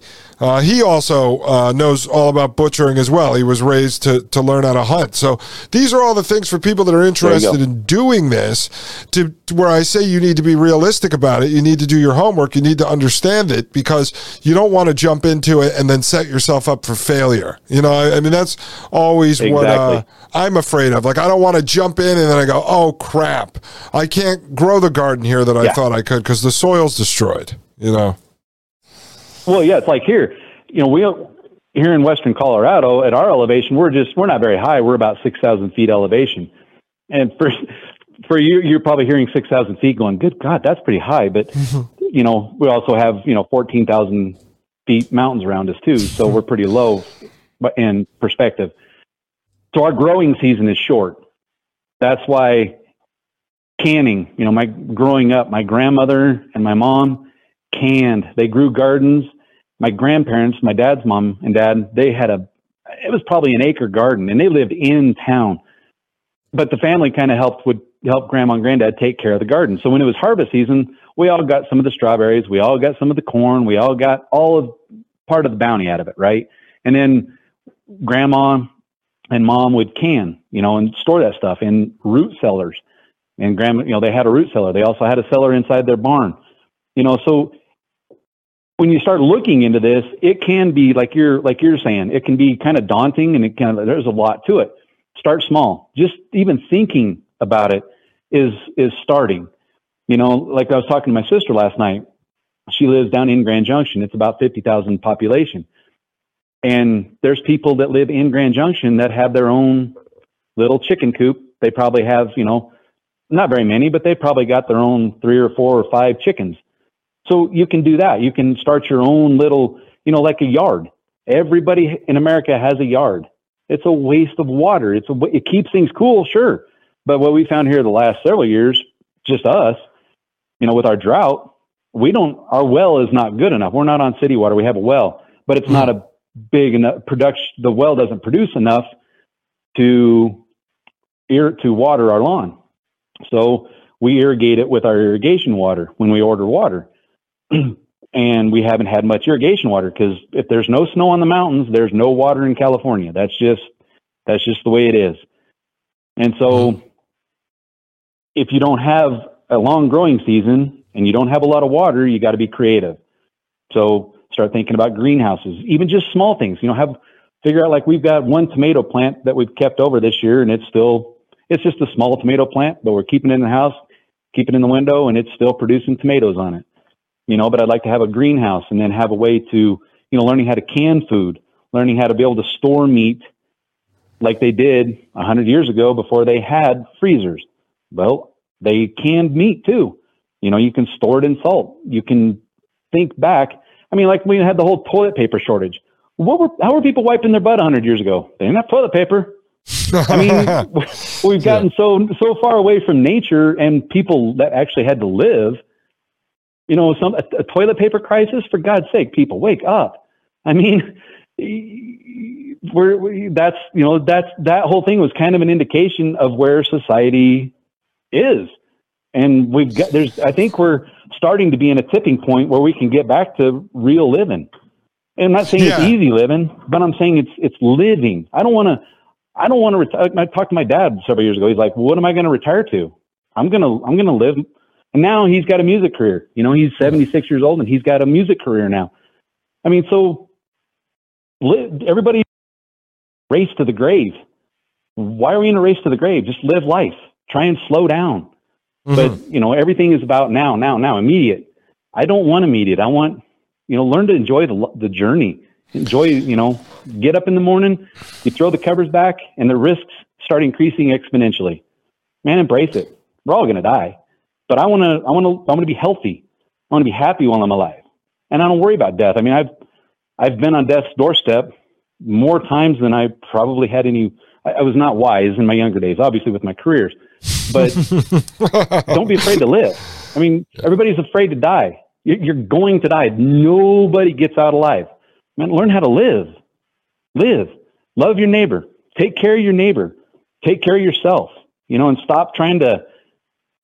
We are. We're in, we're afraid of. We're afraid to die, and we're in a race to the grave at the same time. And that dichotomy, people don't see it. You know, yeah. they don't see it. They're not living. I mean, I remember seeing it when I was at the sheriff's office. The average cost of a family, a single family home in Eagle County was like three hundred fifty thousand dollars, and this was around the 2000s, early 2000s. That's insane. And people were moving out there in droves because they wanted their piece of heaven. So they would buy their $500,000 house with a homeowners association where they had to do everything the homeowners association told them. And then the wife had two jobs and the husband had two jobs and the kids were in the public indoctrination system. oh yeah, they were living they were living the dream, right? They never even knew each other. You know, they they would have their blow ups and taking the husband to jail because he's beat his wife because he's stressed out and she's stressed out. You know, they have babysitters taking care of the kids. They don't know each other. And I'm like, I ain't doing this. There's no way I'm doing this.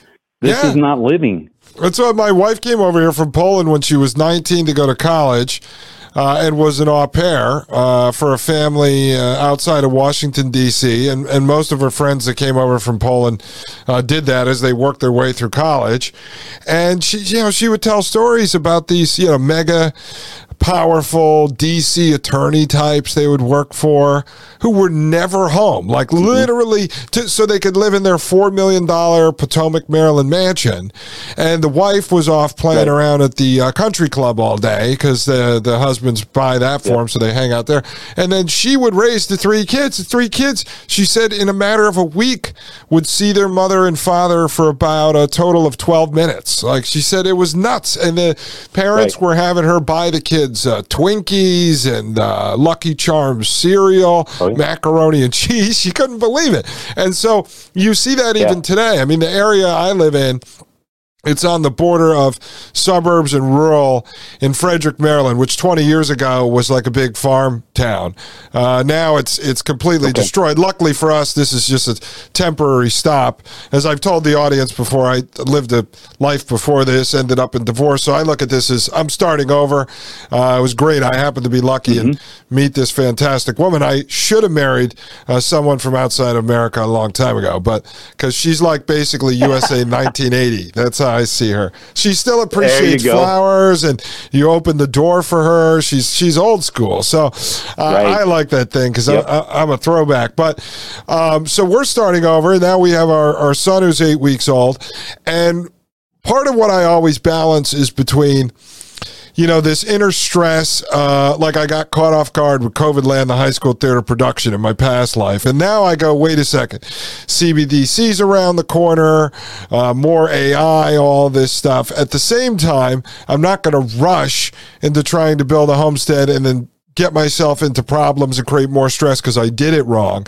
And I really want to start to right. build that up uh, with my son. That's part of the journey I want to take with him. So I don't want to do things before he's going to be able to be part of it and remember it.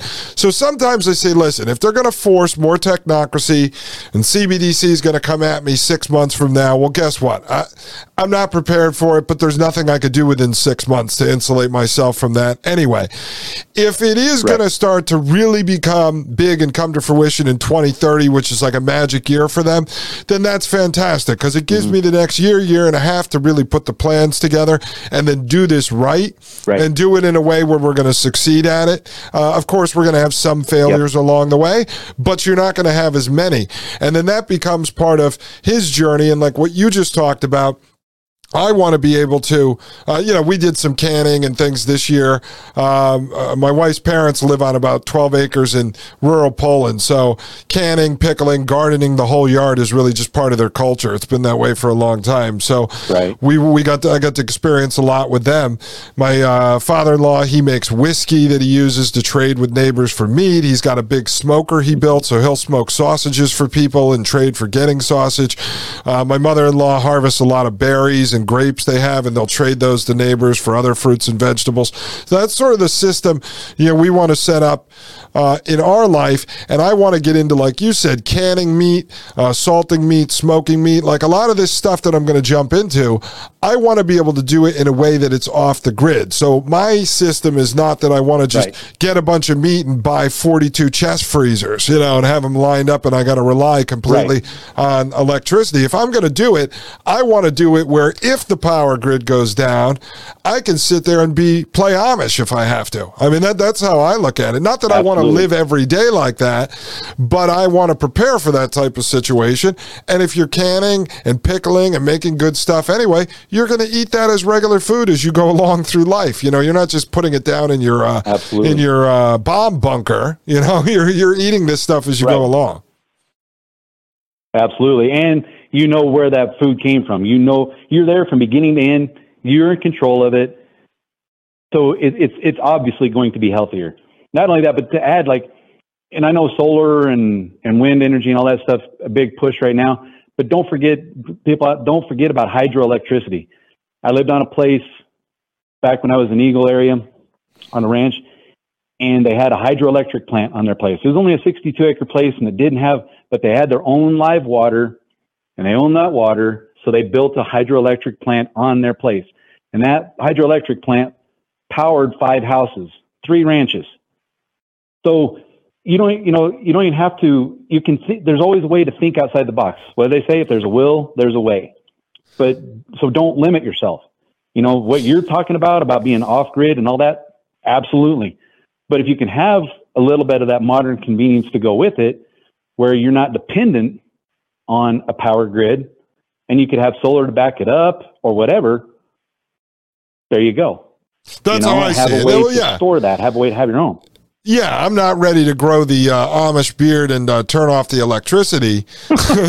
I just want to be prepared if that happens and not feel like uh, You bet. like like a prepper living in an RV underground, breathing out of a straw. You know, like I don't want to do that, but you want to be able to when uh, the lights go out and the internet goes off, you're sitting there going, "Hey, whatever, light the candles. It's fine." I mean, we're totally prepared for this type of situation. Like I said, it doesn't make a lot of sense. Like I have friends of mine, they'll go buy a, a full cow off one of these uh, these small ranchers and then you know they've got seven uh, chest freezers. I'm like, okay, well that's all good, that's all fine and dandy. But first off, if your power, because you know a lot of them have a generator, but if power's out for two or three weeks, you're not going to be able to power for that long, and then all your meat is spoiled. Right. Plus, a lot of that's Yep. like I find steaks and things like that are not that enjoyable once they're frozen for six, seven months. They're not as good when you cook them up. So to They're me, it, it's sort of a waste.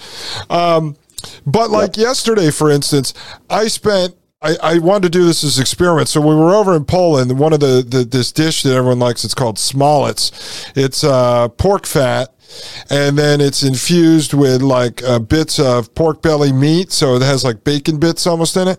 And so my Right. wife got the recipe off her brother, who makes the best one in the family. And so I spent four hours yesterday making it. It was my first time, and her mother's visiting from Poland. She said, "Oh my God, this is like the best one I've ever had." I did it all with organic pork from a from a butcher that we get pork from, and this stuff. Once you do it in your little uh, canning jars, you can actually boil it quick and then actually store those in your in your pantry with your pickled vegetables. So it's like a pork fat mixed Right. with uh, pieces of pork, you know, high protein, gives you a big energy boost, and you can store that stuff for a couple of years once it's canned. So I'm like, that was my first experiment Right. doing stuff with meat. Uh, but these are the kind of things, like I said, I, I want to be working towards because if you truly want to free yourself from the system, I mean, a, a lot of people get hung up, as we talked about earlier, with restoring America or the Constitution or whatever. They get hung up with this idea that they have to save the collective or save the country. You, you can't save the collective when 50% of the people want to live in that system. That's their choice.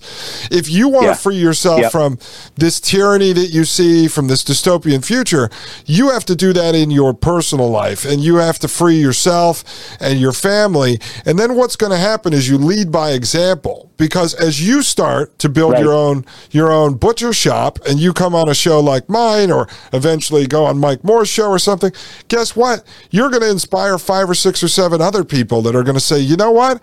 I'm going to build my own butcher shop in the backyard. You lead by example by actually Right. doing it. You're not going to go and save it. You're not Exactly. riding into Washington on a horse with a musket and you're going to free the Congress or whatever the hell people think is going to happen. You know, this comes out of Silicon Right. Valley. It's coming out of Switzerland. It's coming out of the United Nations. Like you're you're not going to change the world. You can change your own No. personal life and then lead by example. Is what I think. Exactly. I agree with you 100%. Yep. Code totally.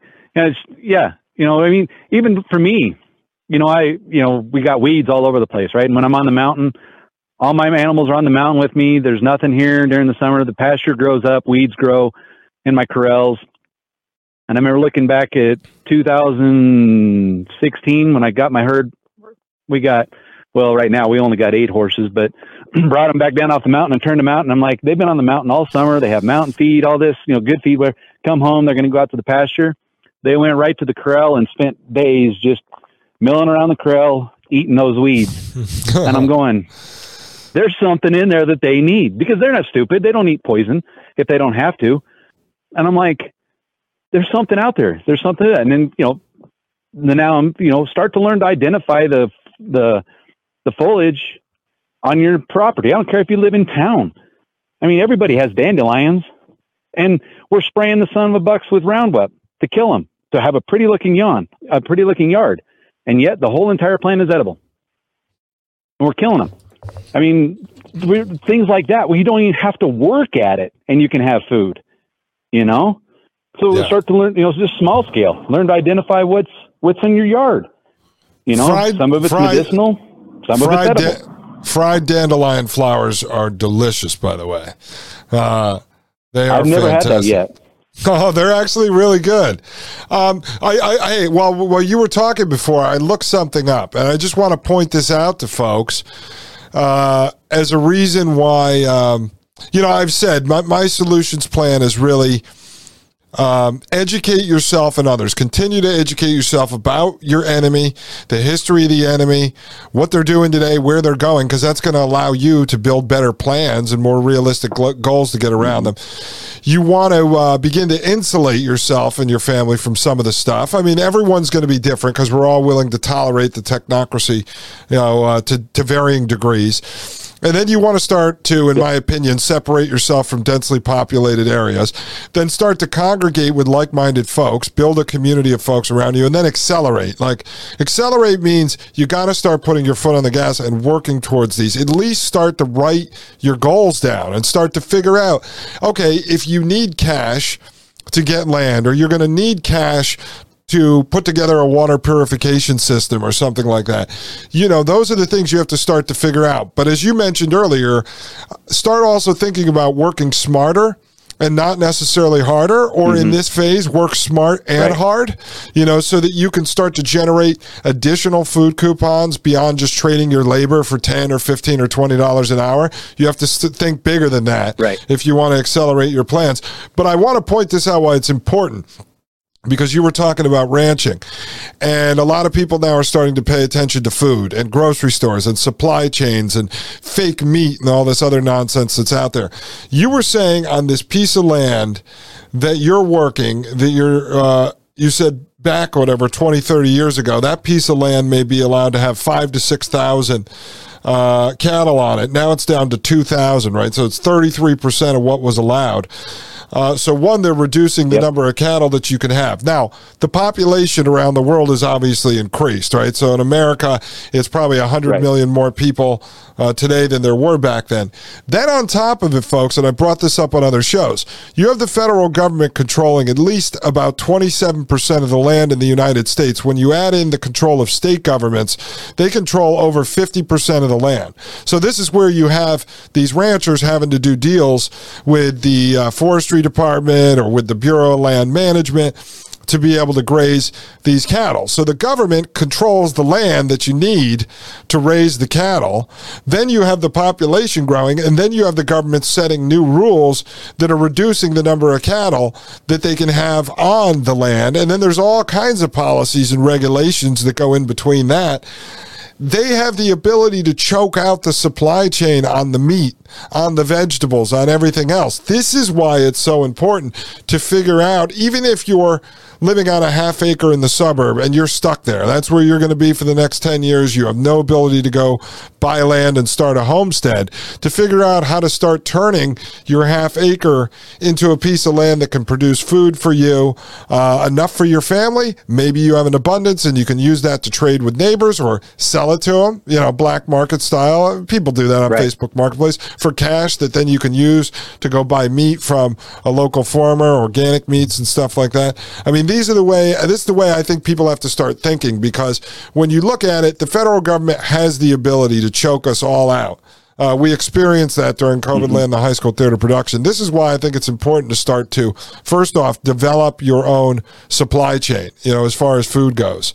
Uh, you know, doing stuff yourself yep. and working with local farmers. I mean, that's number one to me because, uh, other than food, there's not much uh, else that matters. If you can't feed yourself, you're in deep trouble.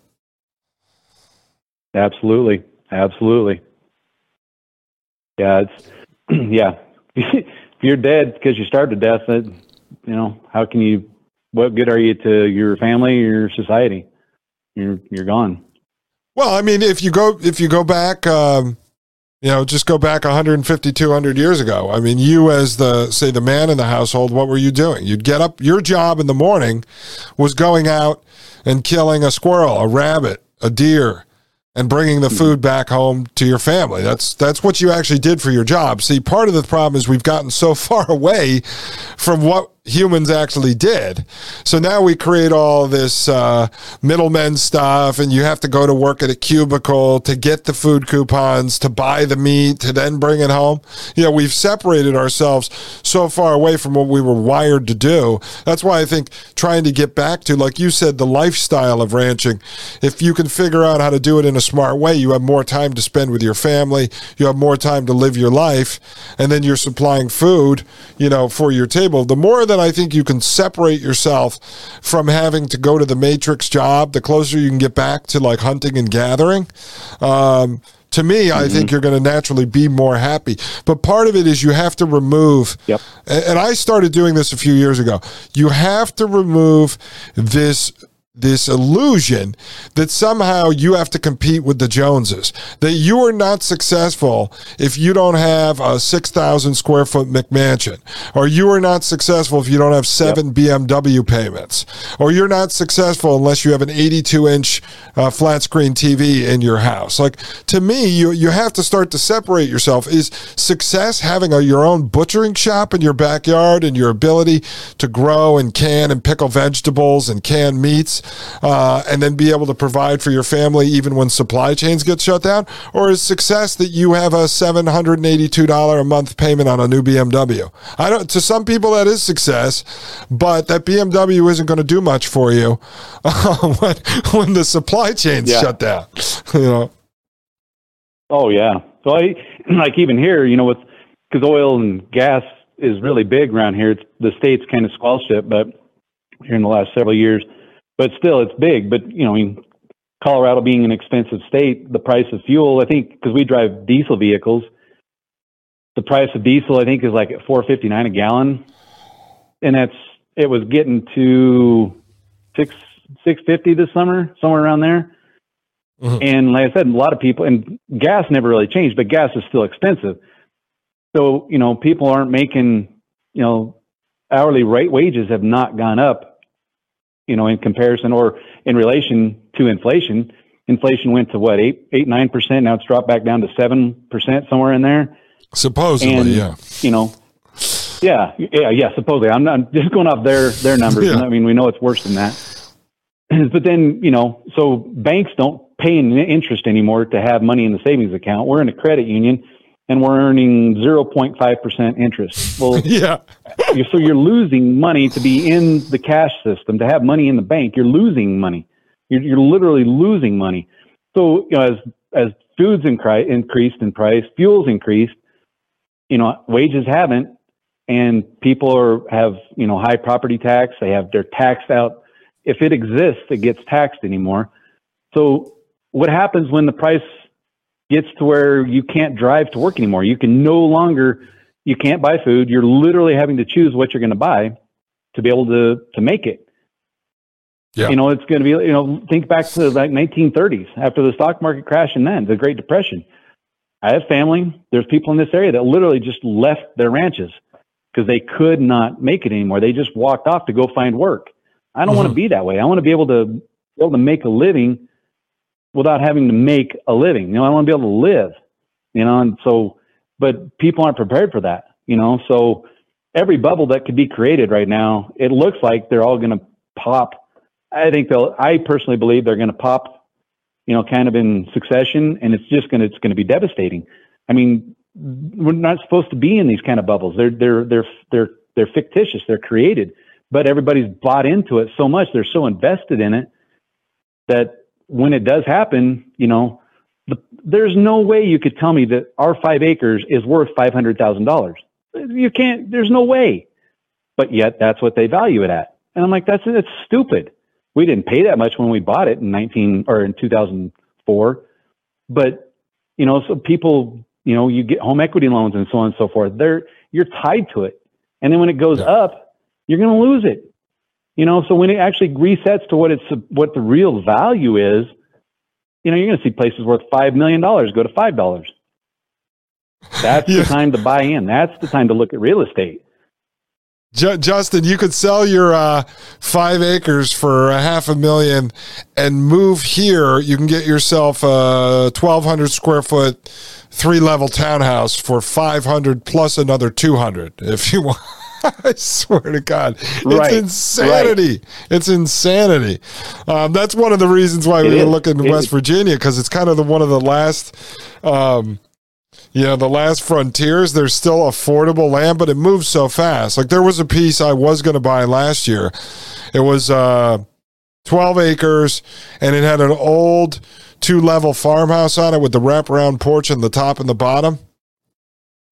And it Oh, listed for 125. Okay. It it was gone in about seven seven minutes after it listed. Those are those ones you have to be ready I believe it. with, with basically the, the cash sitting in the account ready to wire it like immediately. But no, they they move quick. We just saw another one that was really good. That unfortunately, I mean that that was gone in 24 hours. But yeah, I mean this is all part of the plan. Like you have to have your ducks in a row and ready to. Uh, Ready to jump on this stuff um, if you're serious about Yeah. doing it. But I, I think you're right about that you know, make a living doesn't necessarily mean go to work and make boatloads of useless uh, fiat currency. You know, make a living is building like a life. It really, uh, it just depends on on your vision. And I think a lot of us have gotten.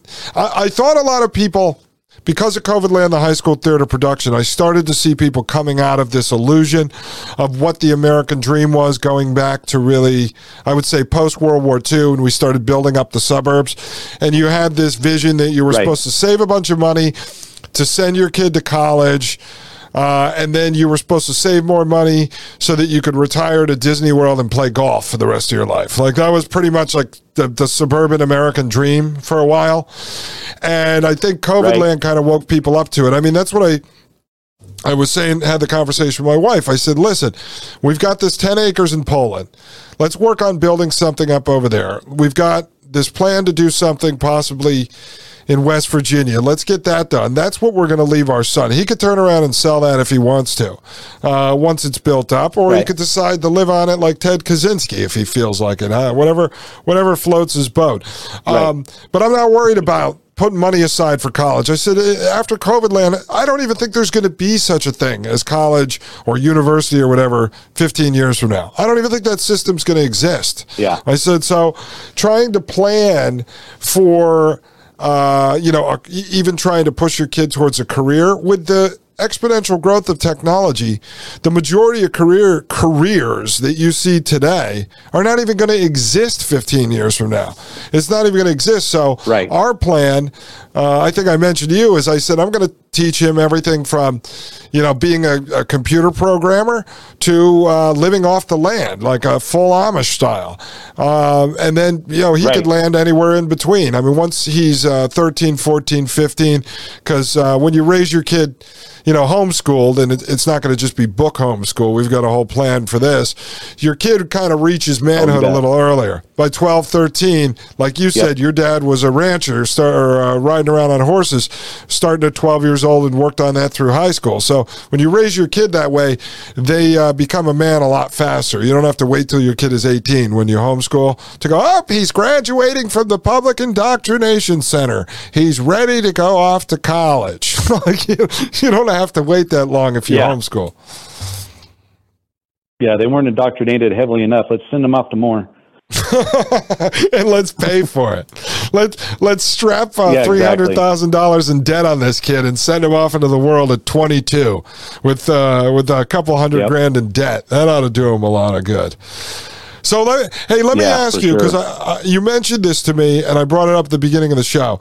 I had been doing research on. Um, I looked into cloud seeding and stuff years ago. Uh, it's it's not Mm-hmm. a conspiracy theory. It's totally real. There's at least eight Nope. states that do it. Colorado is one. You can go to Colorado uh, government website. They talk all about it. What's your uh, knowledge of? Uh, of cloud seeding. Um, is it good? Is it bad? In some cases, we're spraying silver iodide and uh, dry ice and stuff into the air. Have you heard from any of the people in your area? You said you know someone who has a cloud seeding machine. I don't even know what that looks like. Um, do the chemicals end up actually coming down in the rainfall and hurting crops? What, what have you heard about it? Well, what goes up's got to come back down. I mean, whether it comes back down in snow or rain, you know, there's that cycle. It doesn't matter. Um, I don't know a whole lot about it, but the, one of the ranchers that I is on the pool that I ride for, he's got one of the bigger ranches here. He has, uh, I think it was around we were doing was two years ago. He hires me to preg check his cows, help pregnancy check, and they have a big lunch and everything middle of the day, and then we go back out and finish. But we were sitting around and he got a, a call from, I don't know who it was. I want to say the state, but I don't know. I think it is. And so he's got a cloud seeder on his property and it's just a big, huge, looks like a big propane tank, um, with a, uh, like a torch and he'll go out when they call him and say, yeah, go ahead and fire up the cloud seeder. He'll go out and fire it up and it just sends the silver iodide up into the atmosphere. Um, and so they're all over the state. I do know that he told me that they're all over, and so he the ones he the one he runs because generally the weather pattern here is it goes from west to east. So they do it a lot for a lot of reasons, and they've been doing it for a long time. I remember oh, when I was at the sheriff's office, guys were talking about it that they were doing it, especially for like Vail Aspen ski resorts because snow. You can't have a ski resort if you don't have snow, and that's a major, huge tourism industry for this state. But what he would turn it on is what it would it would it supposedly benefits the eastern the land. So the ones that if they want it for the snow here to storm here, they'll the ones farther down south or they, I think they watch the pattern. So like if it's coming out of like Southern California coming up that way, the the the people that have the cloud seeders, they'll have them fire them up through that pattern, or if it's coming in from like um, northern Utah, Oregon, that kind of um, direction, up from that lane to come, you know, wherever they're going. But and I mean, you can. I'm outside all the time, and I can see. I know the difference between what contrails are and chemtrails, and they hang in the cloud, they'll hang in the sky for all day long, and then all of a sudden it's like it is today, where you have these flimsy clouds that don't even look natural. I never saw this kind of stuff when I was a kid, you know, that just completely block out the sun, you know. Yeah, so, I, I, mean, they, I mean, I knew what it was, and I know they do do the airplanes, but then to have actual ranchers that have them on their place, and they're they're subsidized. I don't know how much. I didn't ask him, but they do you know get subsidized to have that on their place. That's what I was just going to ask you. I, I would imagine now that, that would be managed by um, the Colorado, uh, like like some branch of the government, right? I believe so. I don't quote me on that. I didn't ever really look into it, but that would be my guess. Come on, you got to get one of those on your uh, property. Not in this lifetime. no, see that that was the only thing. Like, you know, I continue to do research on this because I'm like, all right, I understand. Uh, I mean, it's been a goal of governments for for a long time to be able to control the weather. It's just interesting that. Mm-hmm on one hand, they'll sit there and say, You're a conspiracy theorist if you say the government's controlling the weather, and then you go look it up and you're like, Well, they're not lying. I mean, the federal government has I mean has admitted to it. They're not it's not a secret. Yeah, as far uh, back as Vietnam. They the, Yeah. They've admitted doing it during Vietnam. So I mean yeah, yeah, they ended up putting together yeah, an international yeah. treaty that apparently a bunch of governments signed saying that they wouldn't use weather manipulation uh, as a form of warfare. So it, it's right. uh, you know, it, it's just interesting. I just didn't know if you've ever heard anything down and around there, if, uh, you know, the, the chemicals and stuff that are sprayed end up causing more damage uh, than they do in, um, you know, in the good they do by creating rain or, or snow or whatever when they actually need it. Uh, actually, hold on, folks. I'm going to just pull this up on the screen because I want to show you. This is. Um, cwcb.colorado.gov. And this is uh, the weather modification program. This is right on Colorado's website. It says the Colorado Water Conservation Board administers Colorado's weather modification program, which issues weather modification permits, monitors weather modification activities, and keeps the public informed about the state's weather modification activities. Colorado has conducted weather modification operations and research since the 1950s and a program to permit weather modification has existed since 1972.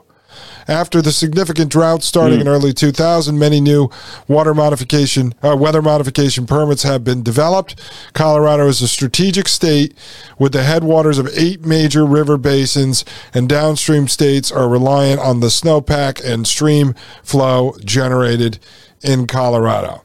So, and then like, so if people want to look at this, it's cwcb.colorado.gov. It actually goes into the whole thing. I think, uh, yeah, there's permanent programs. You can, they have actually this whole interactive board. So probably if I wanted to spend the time, I could read about that rancher, you know, about the program they're involved with. Um, I just find right. it to be interesting. I've, and and again, like when you're spraying, in some cases it's um, silver iodide. There's another chemical as well as dry ice, different combinations. But they also admit to spraying this stuff mm-hmm. out of airplanes as well. So when they sit there and say, yep. you know, the chemtrails thing is a conspiracy theory, and, and same as you. I mean, I'm 41. I, that, that stuff didn't exist when I was a kid. There was not crisscross patterns every other day all over the sky. No. Um, and just right. the other day, we were out, uh, there's a little mountain near us, and we were out watching the sunset. And I'm watching like two planes flying that had trails coming out of the back that were hanging in the air. And then there was two other planes. Now they'll say they're at different altitudes and had nothing coming out of the back. And then there was crisscross patterns all over the place. I've seen it over here when uh, I have photographs I took like five, six o'clock in the morning one day on a, on a sunrise. There was crisscrosses. There had to be, I don't know, 30 of them. And then I came back home. This is when I used to go out and work. I came back home for lunch they were still there in the same place, barely dispersed at all, and then came back at like 6 mm-hmm. o'clock at night when it was sunset, and they were all still hanging there. I mean, I'm like, what? This is crazy. Um, and that's yeah. that's that's one of the things. And I was going to ask you if you knew about this at all because you mentioned the greenhouse earlier. One of the things I'm getting into in my research again planning ahead and setting realistic goals but also trying to be ahead of the the technocrats and the elites here.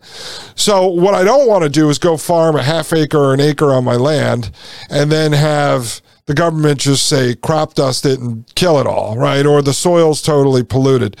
I was wondering if there's the ability or if you've ever heard anyone, if if you were going to grow, say you were going to regenerate soil and make some healthy soil, or you had a really good source, like we buy soil from the the Amish, um, and then you uh-huh. do a greenhouse that's got a covering, or you build a big uh, metal you know, steel building that you're going to farm inside of. And then you have soil, so you don't have to grow totally hydroponic.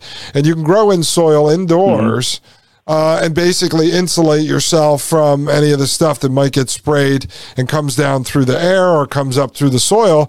So this way, if you're going to put all the time and money into building a garden, maybe you build it in a different way than you normally would because you're trying to insulate against uh, these toxins and this pollution. Right. Yeah. Yeah. I've, I've, I'm just starting to look into that kind of stuff, but then you also got to consider your water what's your water source? You know, is it, is it city water? Is it town water? That's all treated. It's got the you know wonderful chlorine and fluoride in it, so that's going to be in your plant. So you can go through all this effort to keep it protected from the environment, but in you know then everybody's not everybody, but then your your water source. You know, that's something else to look into. You know, I mean, that's and like I say, you know, so I mean, I'm when I was a kid, it was nothing to have you know, 10, 15, sometimes 20 feet of snow up here on top of the Grand Mesa. And I think we're they're right around, oh, maybe six feet of snow this year. So we're getting back in there. But for the last several, seven, eight years, we haven't really had winter here. I mean, it's it's been winter, but we have not had the amount of snow. So we've had a few years where the creeks just dry up. And back in the old timers, back in around the, in the early 1900s, they built reservoirs up here, a reservoir system with ditches, a ditch system to get the water down, so they would have water throughout the summer to irrigate their crops. So you know you got to figure our water, even though our well our well here on our place is about 170 feet deep. Mhm. You know, still that water has to come from up high. The water, that's what I've learned riding in the mountains. The water up high runs. That's where the water comes from. So the, if there's not enough water coming back up out of the aquifer, out of the mountains, then your water down low dries. If it doesn't, you know, come down so far, but then the water just goes back underground and it doesn't get down here. And every snowflake, every raindrop is accounted for in Nevada, and California, and Arizona through the Colorado River, and that's where all of our creeks feed into. You know, so you know that all that cloud seeding, it, it, they're doing it to produce snow, or they're doing it to prevent it, whichever I don't know. Sometimes probably both, depending on what they're doing.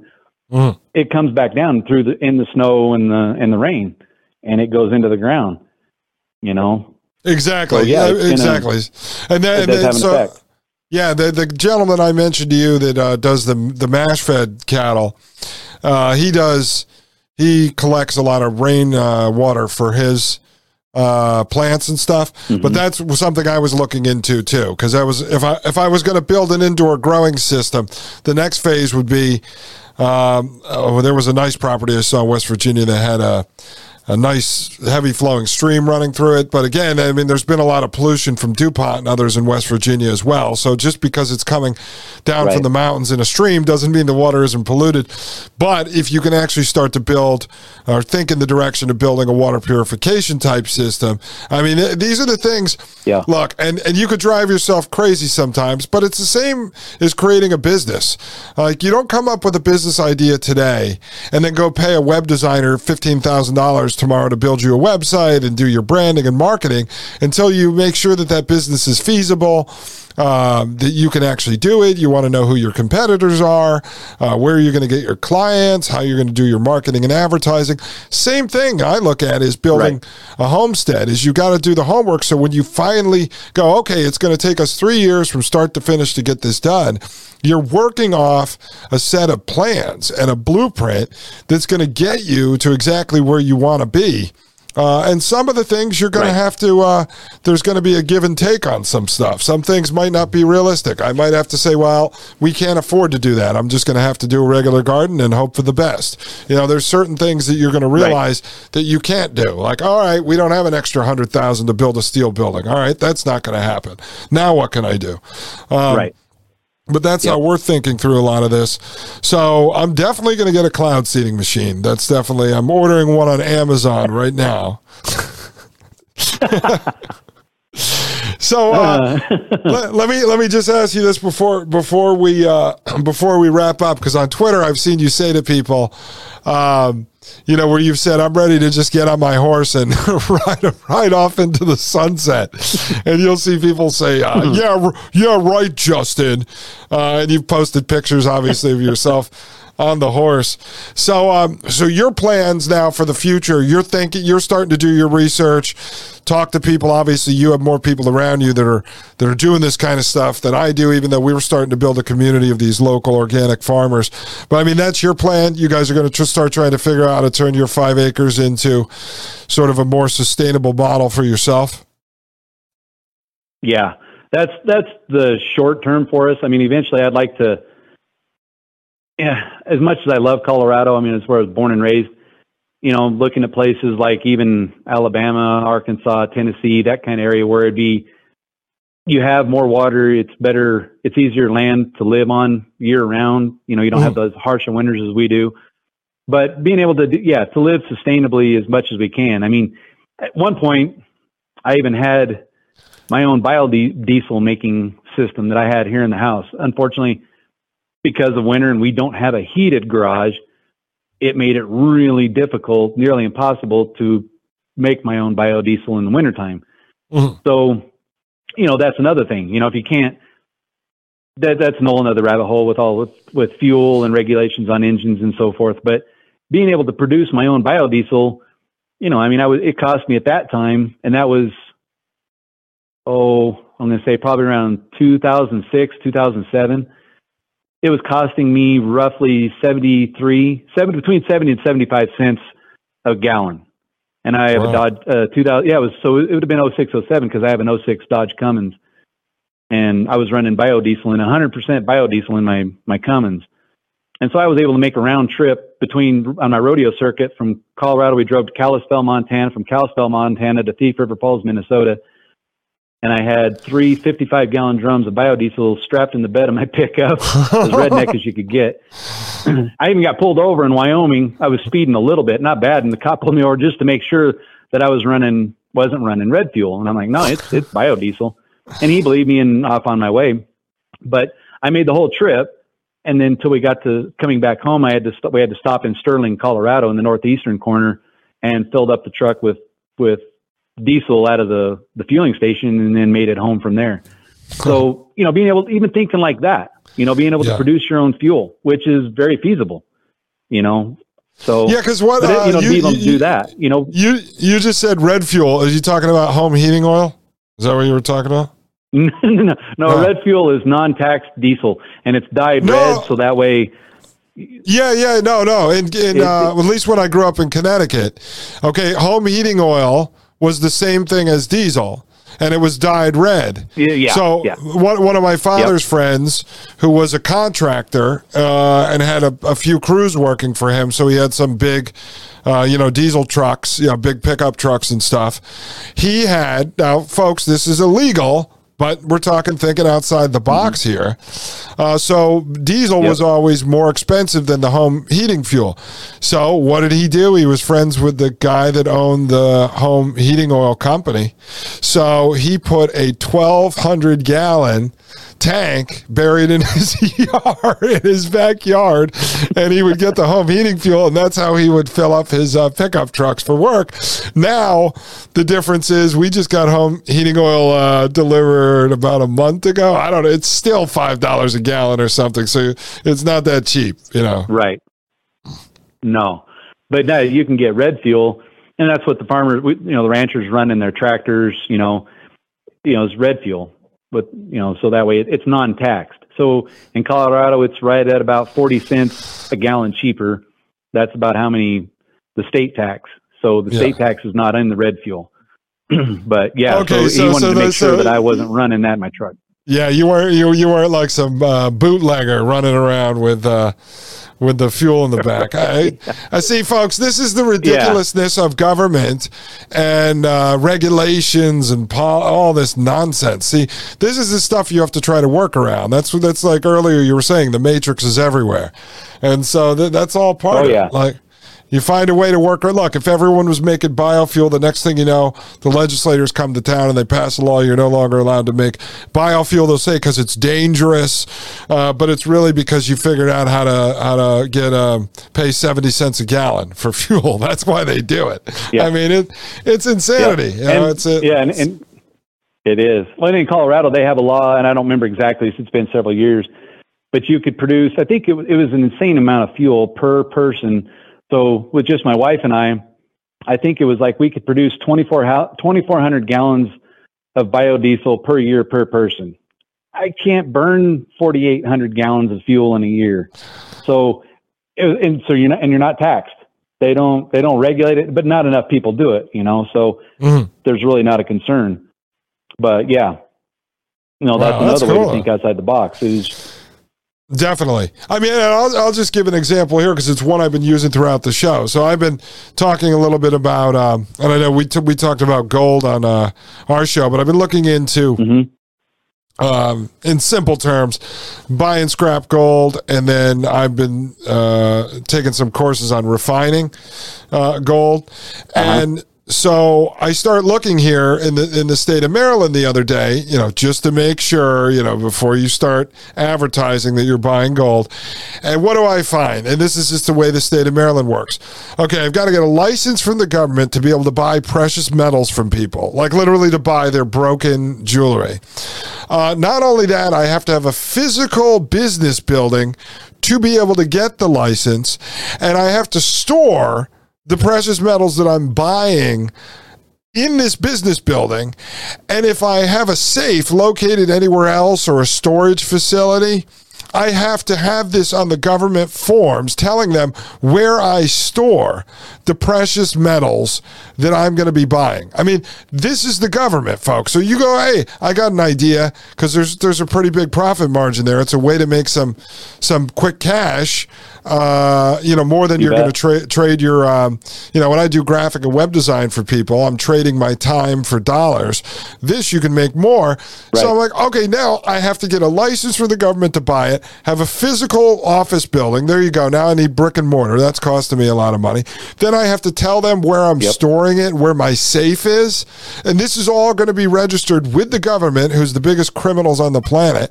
And then on top of it, Yep. Even if they weren't, it's sitting there now on paper telling any criminal who does research where I store my gold that I'm going to be uh, melting down. I'm like, this is insanity. So they force you to have to right. think creative. Like, I don't know. I can do it with a West Virginia license in the state of Maryland. Oh wait, I don't. I'm in the state of West Virginia. I don't even have to be licensed there. I don't have to have a physical building. Right. I, you know, I'm like, all right, well, there we go. I guess I'm setting up shop in West Virginia because Maryland made it so right. difficult. You know, it's crazy. It's, it's, none of their business, but it's it's control. It's control. But don't worry, if this was years ago, you'd be coming out as the deputy sheriff, slapping the cuffs on me, uh, t- telling me that uh, I'm violating oh, yeah. the law. Sir, you bought a gold necklace off an old woman without your proper license, and you're safe uh, filed with the government. we have to arrest you. Right. yeah. Yeah. Yeah. Exactly. It, it, the insanity of that. The insanity. Yeah. All right, Justin. So are you on? So now, do you go out uh, and cowboy while it's snowing, or the cattle are off? They go graze on their own during this time of uh, year. This time of year, no. They're all the cattle are on their respective ranches, and so this time of year, pretty much what I usually do is I've got horses that I take in and train. Um, but I'm also looking at other, starting some different businesses of myself, um, kind of online type of stuff, mm-hmm. you know, like, so, because unfortunately it's, you know, pretty icy this year. It's been warm, then it turns really cold. So it's kind of difficult to ride in and I don't have the, you know, big facility to be able to ride indoors or anything like that. So, but generally, I take in colts during the wintertime, fall through the spring, and ride them in this kind of stuff, and then you know, send them home as broke horses, you know, so they can be ridden.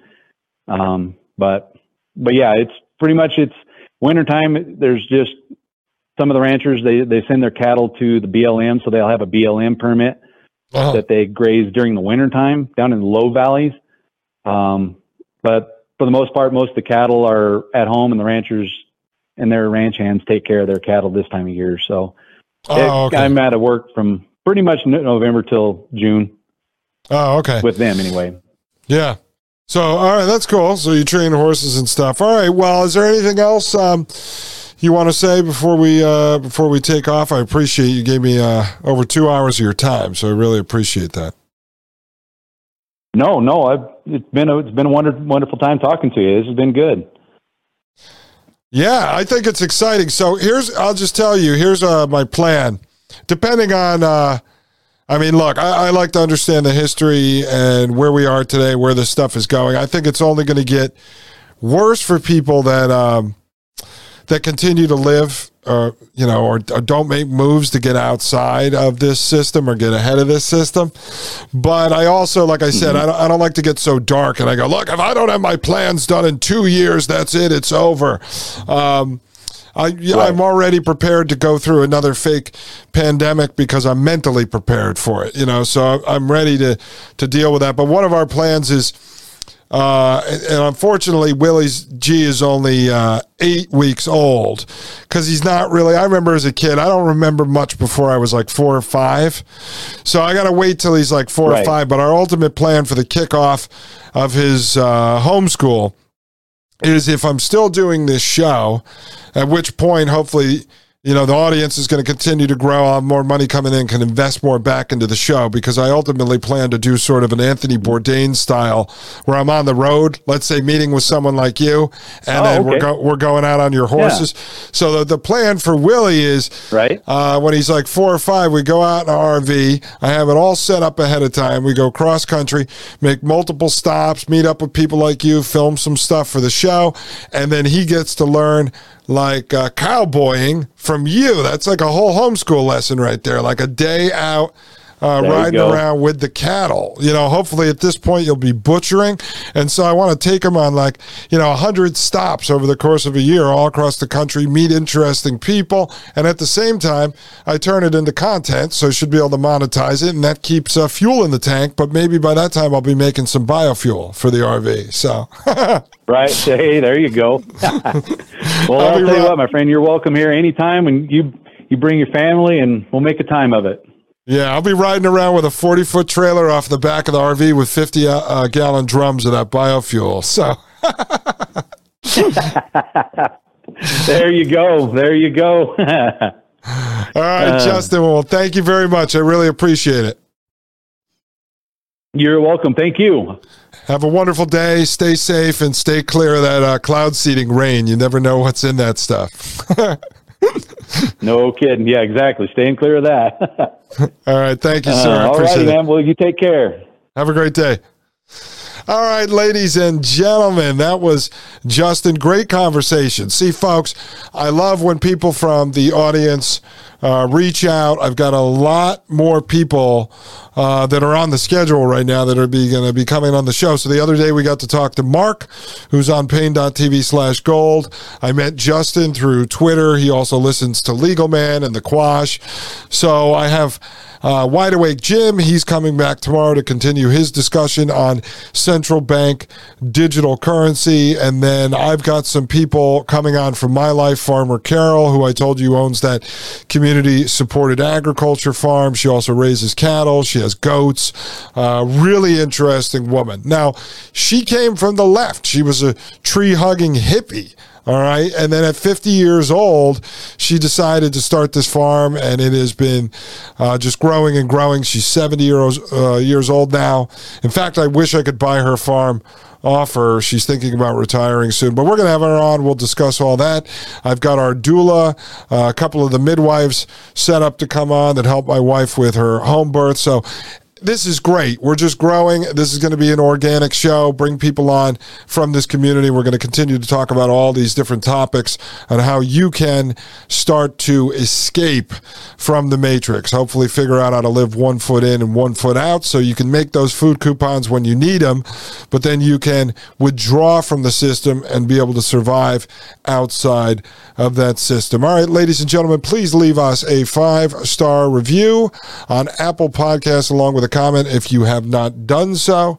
Feel free to make a donation to the show. It keeps the lights on here, puts food on my table as we begin to monetize this podcast. That's donorbox.org slash Dustin Gold Show. Or you can join us over at paine.tv slash gold. You're going to get access to a like-minded folks uh, group of like-minded group uh, of folks out there, ladies and gentlemen, and access to a Facebook like mobile application and website. People are on there starting groups talking about canning and gardening, uh, farming.